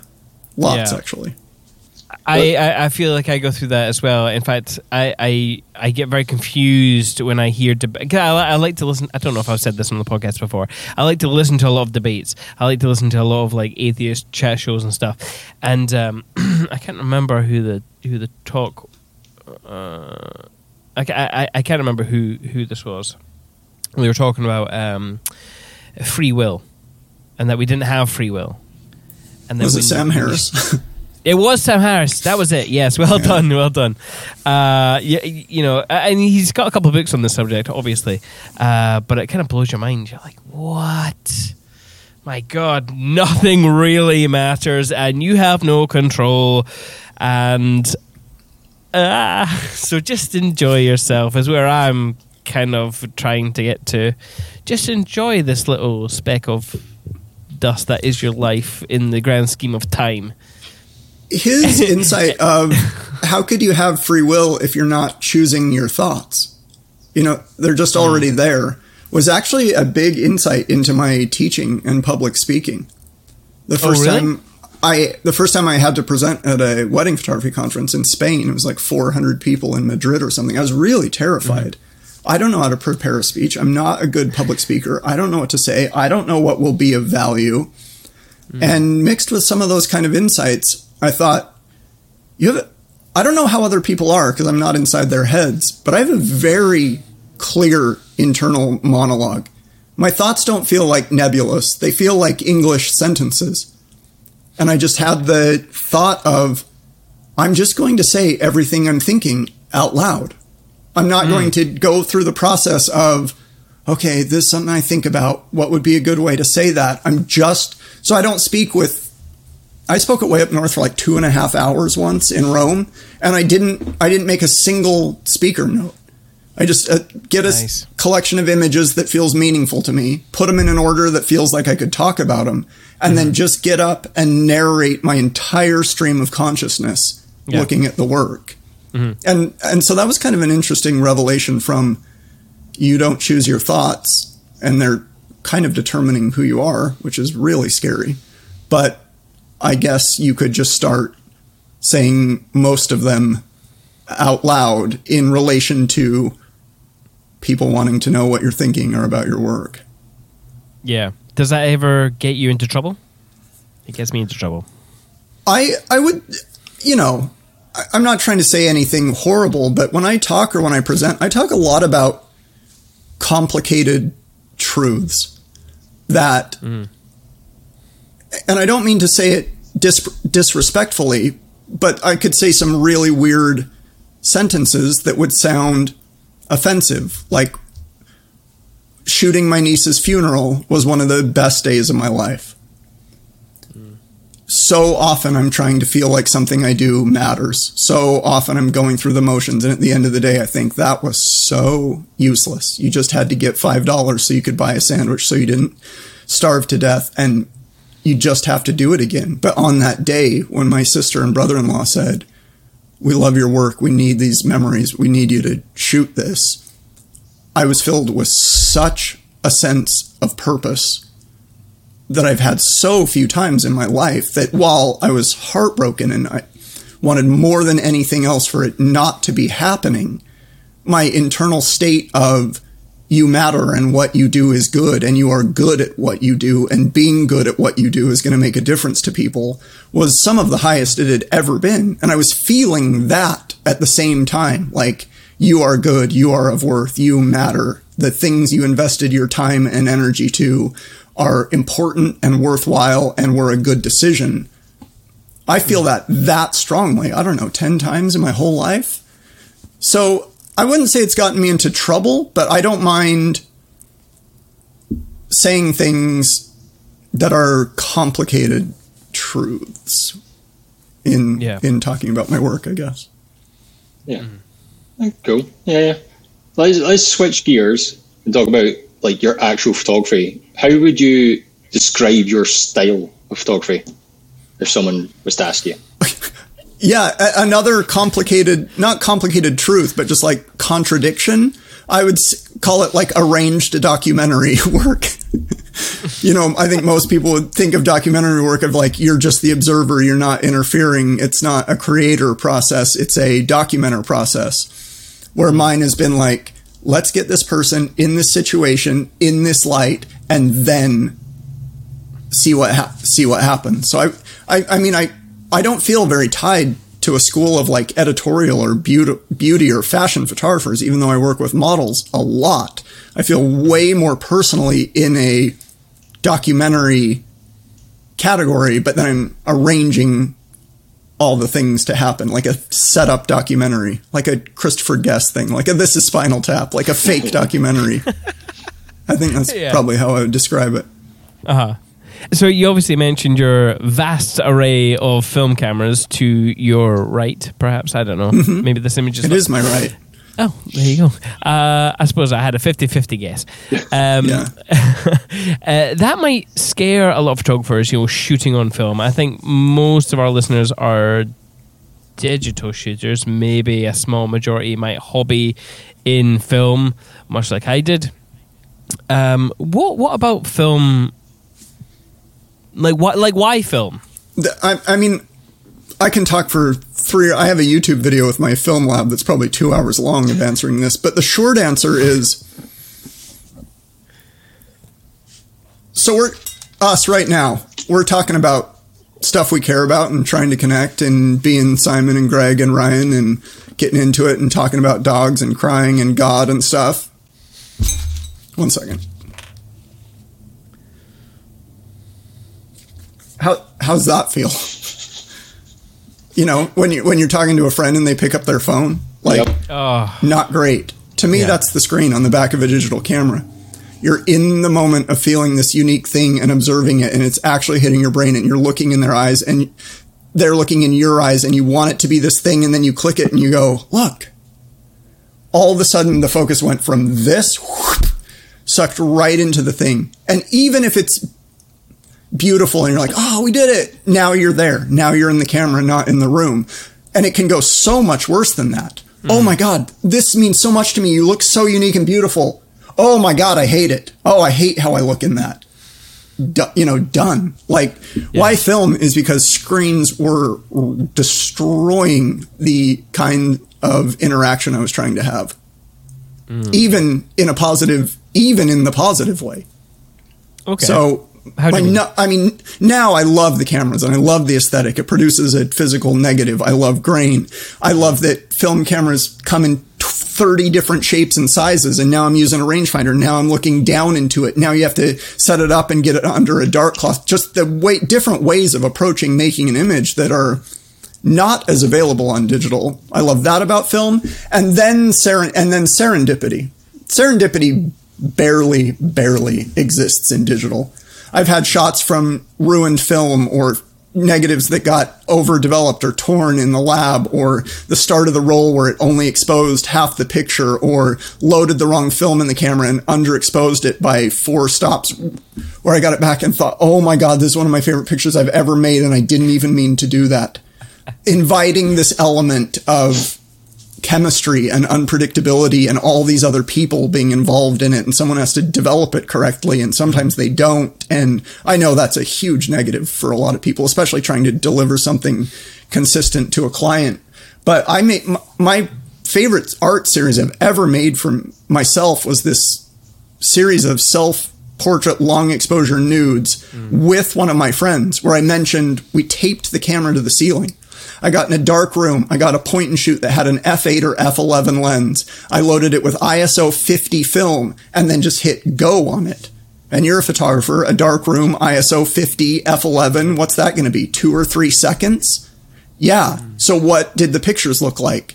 Right when we were done shooting. Hey, what did those look like? I no idea. Here, hold on. I got one on my wall.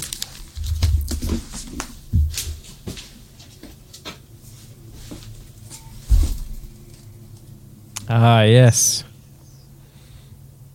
Cool. that's one of my favorite shots I've ever made. And right after the moment happened where it was created, if someone had said like, "Hey, what what did you just do? What did that look like?" My honest answer would have been, "I have no idea. Some kind of dark, underexposed, color shifted, blurry thing, I guess." So the uh, yeah, serendipity, no screens, and availability of different types of gear that will force you to shoot differently are why film for me. It's just so Is it- fucking beautiful. Yeah. Is is is that serendipitous type feeling the thing that uh, uh, like is it the reason I'm sure there are many reasons obviously but is is that why you love that image in particular because you didn't Yeah, know what yeah like it, you know i lost my faith in god and magical things and art was a lot of bringing that back into my life of mm. something in this is outside of my control like inviting that air of unpredictability and uncertainty that's that's very hard to get with digital because you see what you did a five hundredth of a second later in exactness. And for some people, that's such a great asset of producing consistent technical work for clients. But for me, nothing about that was helpful to what I was trying to make. Hmm. And and then just to get all Pinteresty or Tumblry or awful awful hipster quotey on you, film feels like memories to me. Film feels so much closer to me of what it felt like to be there yeah than digital does. It's too it's too exact. And I want hmm. some bit of you know, when you think of your memory, it's not this 4K HD second by second replay of exactly what that experience was. It's these nebulous feelings and flashes of emotion and light and feeling and film inherently has some of the and I'm not saying it does for everybody. I'm not speaking some grand truth, but when I work it when I look at my you know, I have a digital camera. I bring it sometimes. I break it every one every couple months I break it out and shoot side by side. And then I get home, I it, upload I upload the digital, I throw 400 different presets on it because I don't know how to choose. I finally settle on it and I look at it and I'm like, "Damn, this looks good and it's already done. This is so much easier and cheaper. And I get, what am I thinking? This is great. And then I get the film back from the lab three weeks later. Not that it's three weeks, but you know, weeks mm-hmm. later, I get the film back. I save it up for a month. I do this on purpose. I save my film for a month, a month and a half, two months. Then I mail it. Then they work on it for a week. Then I get it. And when I pull it up on the screen, I, I have this oh, remember when we were in that room? Remember talking about that? And the physicality of the image and the grain and the imperfections and the exposure differences and the color palettes and all that hits me in a personal way of like, this feels so much more like what it felt to be there than the digital image I finished. And that's that's a big draw for me. Yeah. Yeah. Is there wait with the serendipitous aspect is there a lot of pre-production that goes into your shoots like do you do you oh organize God, quite a bit of it none yeah oh oh so little space time person and that's i'm i'm famous for not having a good plan and it bites me all the time like i just can't choose anywhere or have an image in my head to make i just get someone i want to be with and see what happens uh-huh and you, I know you work with. Well, you mentioned that you worked with a majority of your friends.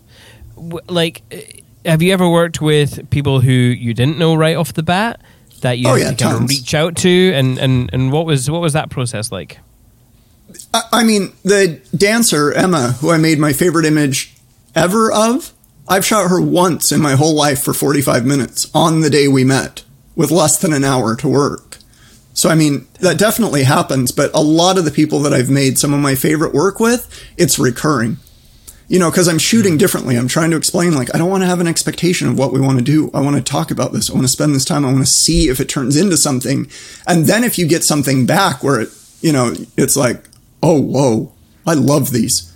Then the freedom for the next time to be like, see, we don't have to do that. Let's, let's try again. And you're already so much further ahead the next time you work that you can just mm-hmm. be here. Sorry, I keep leaving, but I want to show you this print too. That's all right. That's all right.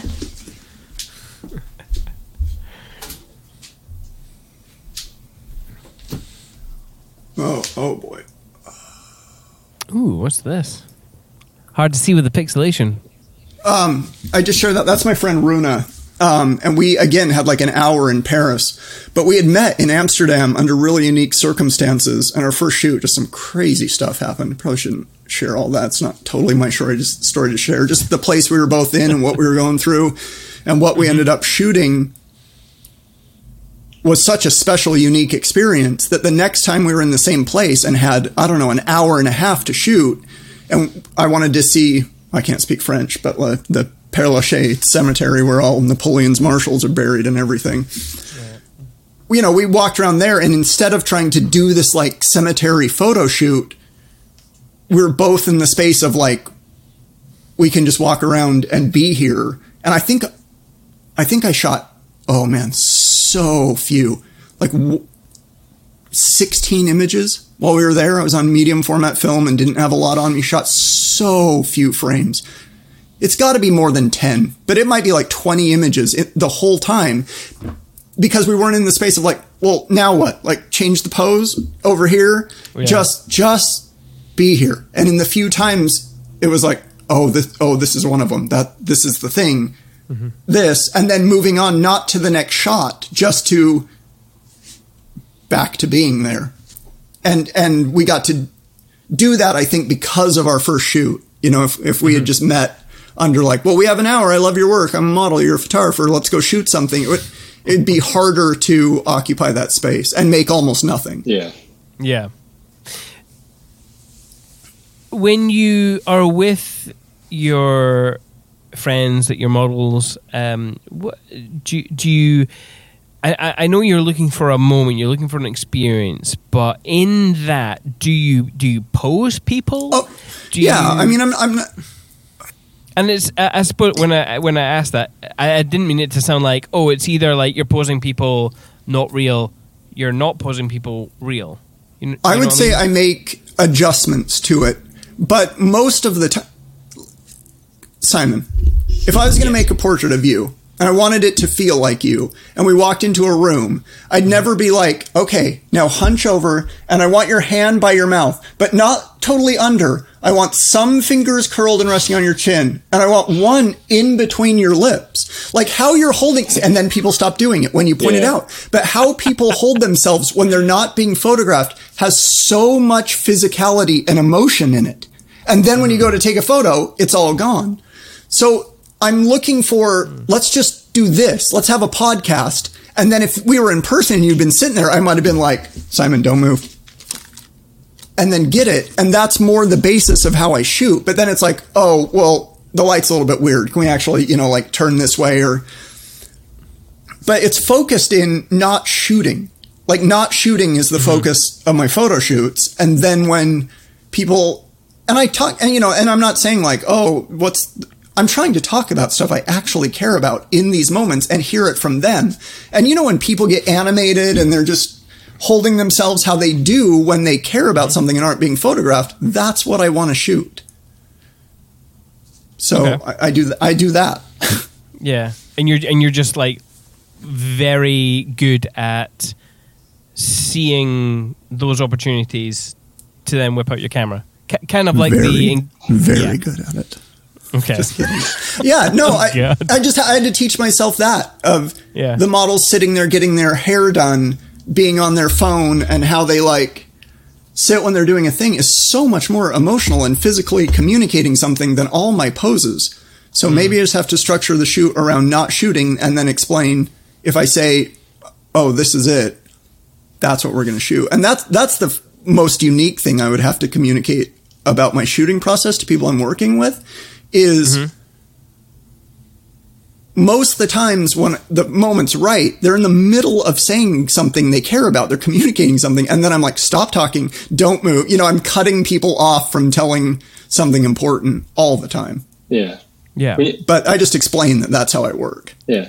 When you're on a shoot, you're obviously not going into that going, I want to get like 10 photos from this. And you're not coming No, out no. with, oh, I typically shoot this hmm. amount of images. So, how is there a moment That's in a shoot where you, is there a moment in a shoot where you end up feeling, I'm comfortable with what I've got? Like, I've got something good from this. Exhaust, exhaustion. Because it's usually friends, you know, and we usually have a set amount of time. Like that happened with Rachel and I, this amazing artist friend who I made work with for like five years. Just, I've probably shared like 200 images we've made, and there's probably 10,000 that I've finished. Like it's just an unbelievable amount of work. We would just shoot to exhaustion, like until Yeah. just physically mm-hmm. couldn't do it anymore. But no, and Yeah. that's another photographer question I get constantly that I never have a good answer to. How much film do you shoot on a shoot? How do you know when you've got it? Just we just stop when we stop.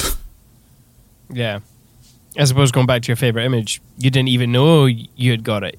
It just Not at all. happened that you did, and Not at all at all. I mean, it was wasn't even a moment where I would have said like, "Oh my god, that's going to be good." Because she was dancing, I was moving with her. I was shooting like 5-year expired Cinestill film, which had just degraded to hell. five years. and then I and then I underexposed the film like three stops on purpose, just to completely fuck everything up on purpose. So it wasn't even a moment of moving and shooting and being like, "Oh damn, that one's gonna be like no idea," which just made it extra special when I mm. got it. I'll I'll send it to you guys after. It's not like a secret. I just don't like it on Instagram, but I'll send you the photo after. Hey, I'm Ashley from With Jack. I'm one of the sponsors of the Perspective podcast. With Jack helps to keep photographers in business by supporting them financially and legally if they have problems with a client or they make a mistake in their work. We've all had that fear of our CF card or our hard drive failing and losing important photos. You can find out more at withjack.co.uk. Head over there and find out how we can help you be a confident creative.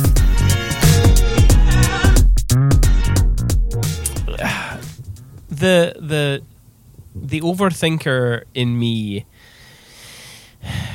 has these little flurries of thought about what I shoot or what other people shoot and you know, what things are or how they appear to be. Like um, is something emotional because I'm shooting an emotion or is it some kind of like existential thing that I'm placing on something when I take an image?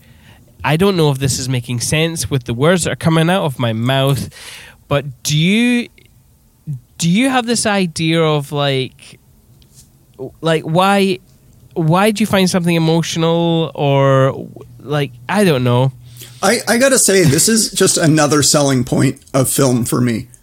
Because mm-hmm. when you're in that headspace and you're making it, and then you look at it, mm. you know, it's instantly like, is is this it? Was was this right? Did this get it? Am, mm. am I proud of this? Am I excited? It's too immediate. When I see my work a month and a half after I make it, I get to see it like a viewer. I get to go through the images like they're someone else's work. Obviously, I remember being there, but so many times, you know, I'll see an image uh, going through the roll of film one at a time. And I think, oh, that's so close. Like if only, and then the next image, I fixed it. You know, I, I, I worked on it in that way. And then I have an actual emotional response to it. Like, oh my God, that's so much better. Oh, and I don't think I could ever get that looking at the work that night. You know, like I need the detachment so that when I see the work, I'm having, I don't want to say better, but you know what I mean? If it was digital and I was like, hey, Greg, I want to take your portrait, click, "Mm, that sucks. Or click, oh, Greg, you look really nice. Don't you think really, you look really nice?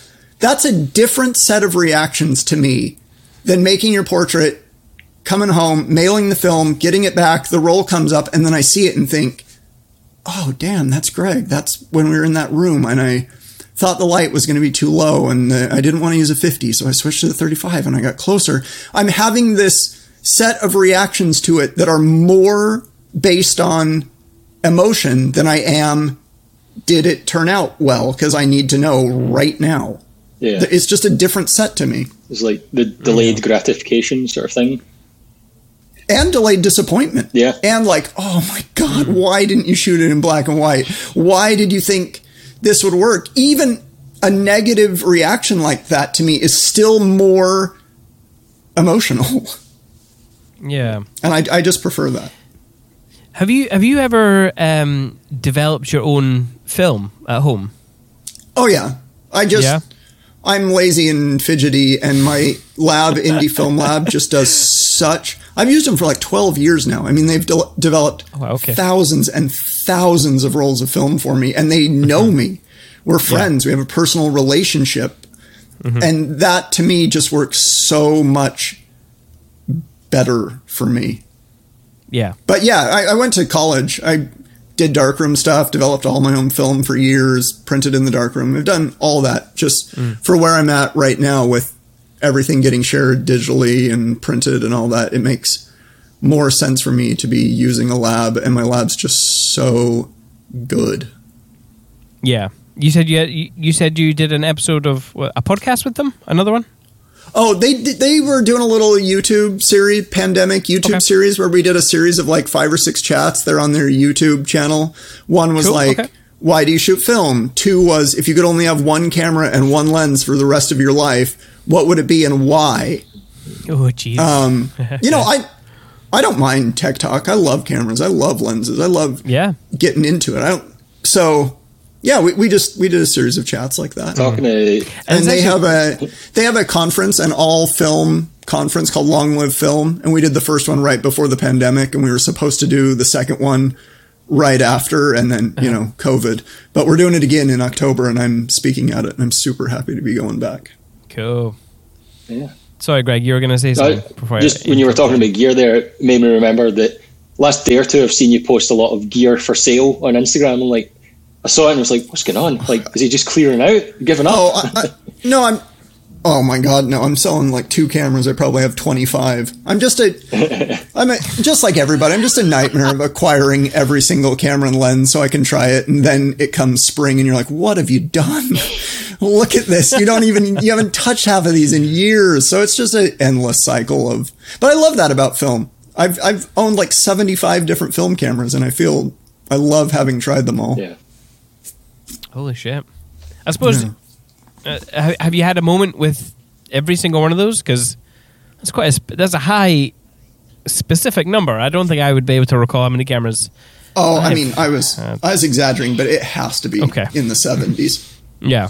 Okay. I just, I just love trying stuff out. I have I have three main cameras that are like eighty percent of my work has been made on a Pentax six seven two, a Leica MP, and a Nikon FM three A.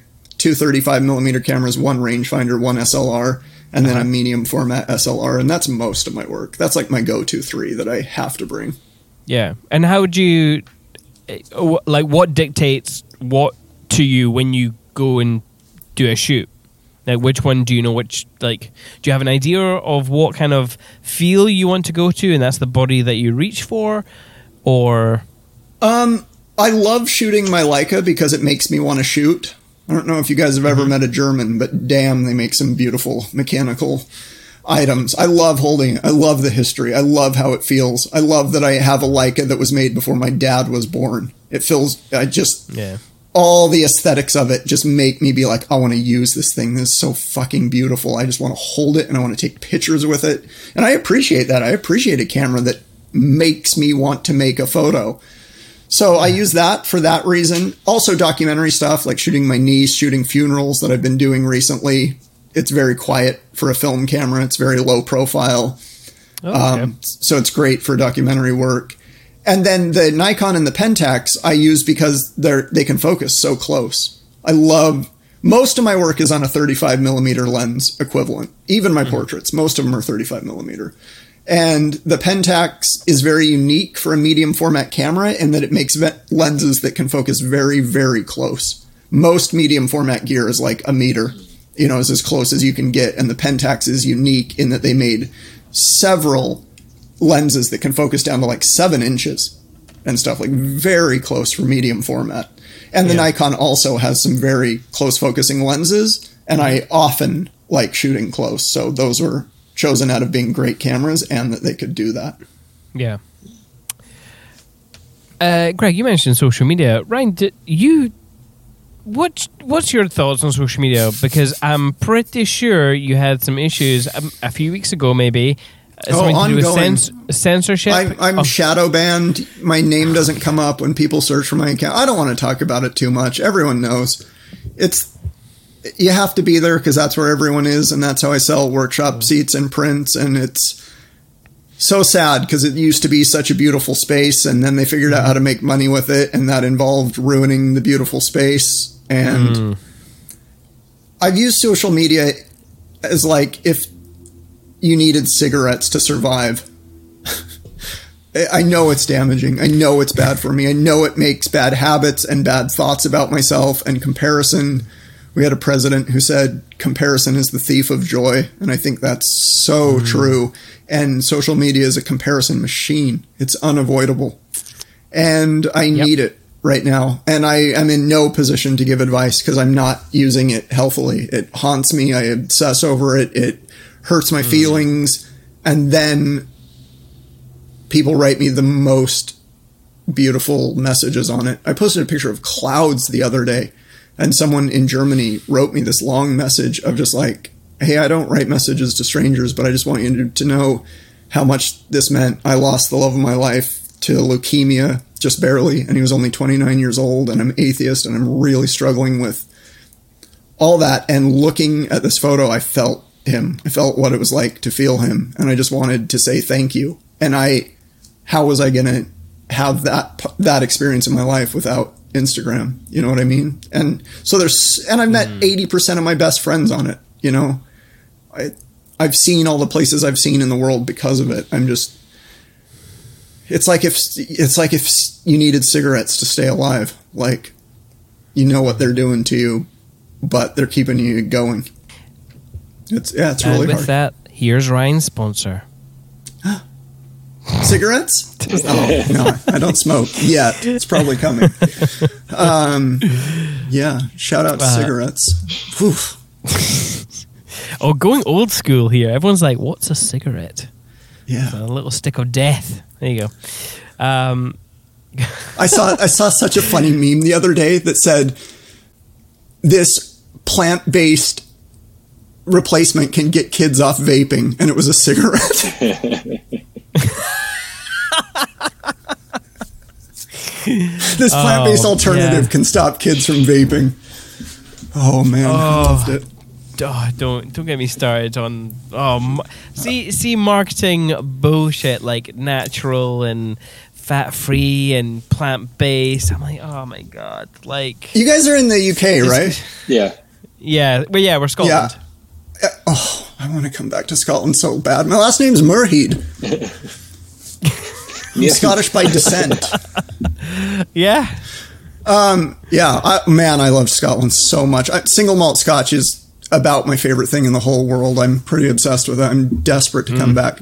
Oh, what's your what's your go to? What's your drink of choice for whiskey? Oh man, we can go forever. I mean, Lagavulin 16 is one of them. Oh, see, like the a smoky number. I do, but I like everything. For my 40th birthday, my younger brother bought me a bottle of Glenmorangie's Signet, which is like a $240 bottle. It has 40 Mm. year in the blend, and it was just, oh my God, it was insane. I still have like nice. this much of it left. I have one tiny special occasion sip left. Yeah. Let me tell you something recently that not that I learned, I was I always knew, but uh, totally makes sense. So I started collecting whiskey maybe a couple uh, like uh, five maybe five years ago. So I've got a big shelf of them. But obviously when I get one, I have to have like that's kind of like the moment of experience. Like I'm like, I've got this whiskey, who am I with? I'll have one we'll have a little taste. Creating memories and all that kind of stuff. Well, whiskeys oxidize, and when they oxidize, their their profile changes, and they kind of dull. They become lifeless after a while. And uh, I didn't notice this until uh, maybe two months ago when I'm actually going back to one of the first whiskies that I bought, um, and it was a bit lifeless. And I was like, "Is this? Is this?" uh, There's a term in whiskey that I can't can't remember what it is. I'm sure it's not just whiskey, but it's like when your taste, when your palate is like affected by the mood, the experience. And I always forget the name of this. I brought this up on, a, on the podcast a couple of times, um, and I was like, "Is it this? Is that? Is that what's happened?" Uh, no, it's just uh, the, the whiskies have, have slowly lost their character and, and, and become dull. And it's really heartbreaking because, l- like I said, every time I got one, I would open one. So now I have all these fucking dying whiskies. Um, Get them in a box. Fed FedEx it, or I'm on my way. I'll be there.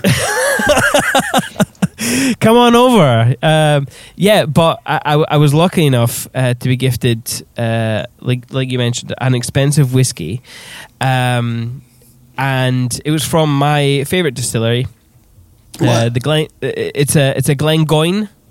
Uh, it- it's my favorite uh, whiskey distillery because one, it's probably the closest one next to me. Uh, or near me, uh, so I feel it's kind of got that kind of home. Oh, this is where I'm from type thing. Um, I'm not. I mean, I'm getting there with the smoky taste, but it's it's kind of like it's one of the kind of first whiskies that I was really like getting into. So it's really easy drinking. Um, but it was like um, a gift. It was like this 500 pound bottle that's sitting on my shelf, and every time I look to it, yeah, I know it's cra- yeah crazy. Like, thank you, Uncle. Um, I see it and I think, shit, that's aging. But then I also think, fuck, that is fucking 500 pounds worth of whiskey right there. I can't just be drinking this on a Saturday night. But at the same time, it's gonna be dying. So I am that guy who's like drinking alone trying to make memories with myself which is very expensive. It's, it's just this weird like The takeaways from this podcast are maybe start smoking and try drinking alone. Make memories with Alone. yourself, drinking a Yeah. whiskey. like honestly, and I don't know. It's just uh, yeah. I- Simon, that yeah. sounds like such such a special bottle, and I just want to say how touched I am. You offered to give me that for doing this podcast. it's it's Yeah, half it's too done, risky to but, transport You know, that. if, it would leak in the, in the it's shipping. too risky. I'll It come is- get it. It is I, too. will I'll come it- get it. and I got frequent flyer miles. I'll tell you what, if, if you are in Scotland and there's still some left, I promise to give you some, even if it's dead. So, um, Neil Thomas Douglas, who you must know, Yep. is trying to get me to come back for his wife's 40th birthday party later this All year. right. So maybe I'll actually be there. Yes, yes, we've had Neil twice on this podcast, actually. He's, He's a good friend such of a ours. joy. Yeah. Yeah. He There is, is no one better to get a drunk FaceTime call than Neil and his wife. I'm not kidding. Like world best. Uh, well, you know what? Now I'm sad that I haven't had one of those drunk calls from You should from Neil. request one. Try and get on the list. It's it's special when you get them. I'll I'll get on the list. Yeah, me and Greg will will we'll get one. Uh, oh my god, that's hilarious, Ryan. Thank you very much for giving us uh, over an hour, no, over two hours and seventeen fifty one seconds of your time. Uh, probably more than that because of uh, you know citywide blackouts or or whatever it was. And uh, yeah, tech issues this morning. Honestly, Yeah, of course. But it's really nice you. to talk to you guys. Your voices are making me miss Scotland a lot. In- so is that whiskey. Oh, you know what? More than the whiskey, though, those Walkers or Macadams poppadom mango crisp chips. Oh my God, we don't have them in the U.S. Neil got them for me the first time in Scotland, and I can't stop thinking about them. They are the best Hang on. chips. Like Poppadom Mango? crisps. Yeah. Huh. Yes. I think Walkers is the brand. All right. It could be. Uh, I can sort of Man, picture I miss those chips. Okay. Okay. I, I tell you what, we- we'll we'll send you some. We'll send you There we go. Now I'm like, All right. now I can't stop. Oh, oh my God. Here they are. Sensations. Oh, okay. The Oh, Sensations. mango, not the Oh. lime ones, the mango ones. Yeah, this is my the mango favorite ones. chip I've ever had in my whole life. I, I think about them every time I hear someone with a Scottish accent. That's the big takeaway. Awesome. Those crisps are amazing. I don't think I've ever had them. Strangely enough, I have had know. sensations. I have had the lime ones. Yeah. And I was like, nah, lime. I don't know. Our- I much friendship. prefer like spicy jalapeno and cheese uh, Max crisps. Oh man, they're good. My wife just discovered them recently. My goodness, they don't last in the cupboard very Well. long. Anyway, sorry, Ryan. Uh, We did it. this For- was lovely. Yeah. we did it. Uh, for people who are interested in checking out your work, where can people find you online? Uh, RyanMuirhead.com. I actually spent some time starting to update my website yesterday. Um, I'm on Instagram, but no one ever sees it. And half the time, if you search my name, it doesn't even come up. So, I don't know. Googling my name brings up me and whoever that Scottish sportsman is now, but I'm still owning most of the top page. So, Google will get you there. I I genuinely can't wait to Google you now. I need to see who this other Ryan Muirhead is. Yeah. Um, yeah, so if you can find Ryan's um, Instagram, please do check out his work. There you go. In fact, why not? If you're looking for any art for your house, as I am, why don't you go to his Pic-Time? It's on, it's on my website. People can find us at cinematefilms.co.uk on Instagram, Facebook, and on TikTok sometimes. Uh, we hope you love this episode, and if you did, you can join us on Patreon at patreon.com forward slash perspective by Cinemate. For as little as a pound, you can support the podcast, and that's where we post all of our bonus content when you go to the next tier. I can't remember. it's terrible. The next tier has all my Uh, self portrait nudes on it that I submitted for this podcast. Yeah. So up it to five pounds, people. Your uh, your lab is. Uh, they must have seen you nude so many times. They have. Uh, that's what. um. Anyway, if you if you don't want to pay for the Perspective podcast, totally, totally cool. Um, you can, of course, hit subscribe and get this podcast for free wherever you get podcasts. And um, yeah, thank you for for listening. Um, and if you enjoyed this, leave a review. If you didn't, don't leave a review. uh, Yeah. don't no, that. no. If it's, if you have a negative thing to say, that's absolutely fine. You can put it in the comments, and we'll change our lives for Name you. Name one time anyone's Uh, ever said anything negative in a YouTube comment. Hmm, can't think of any. It's where humanity comes together to celebrate. It was, it was pretty much the birthplace of depression. Uh, The YouTube comments, pretty much. Um, anyway, thank you very much for listening. However, In the meantime, enjoy your life.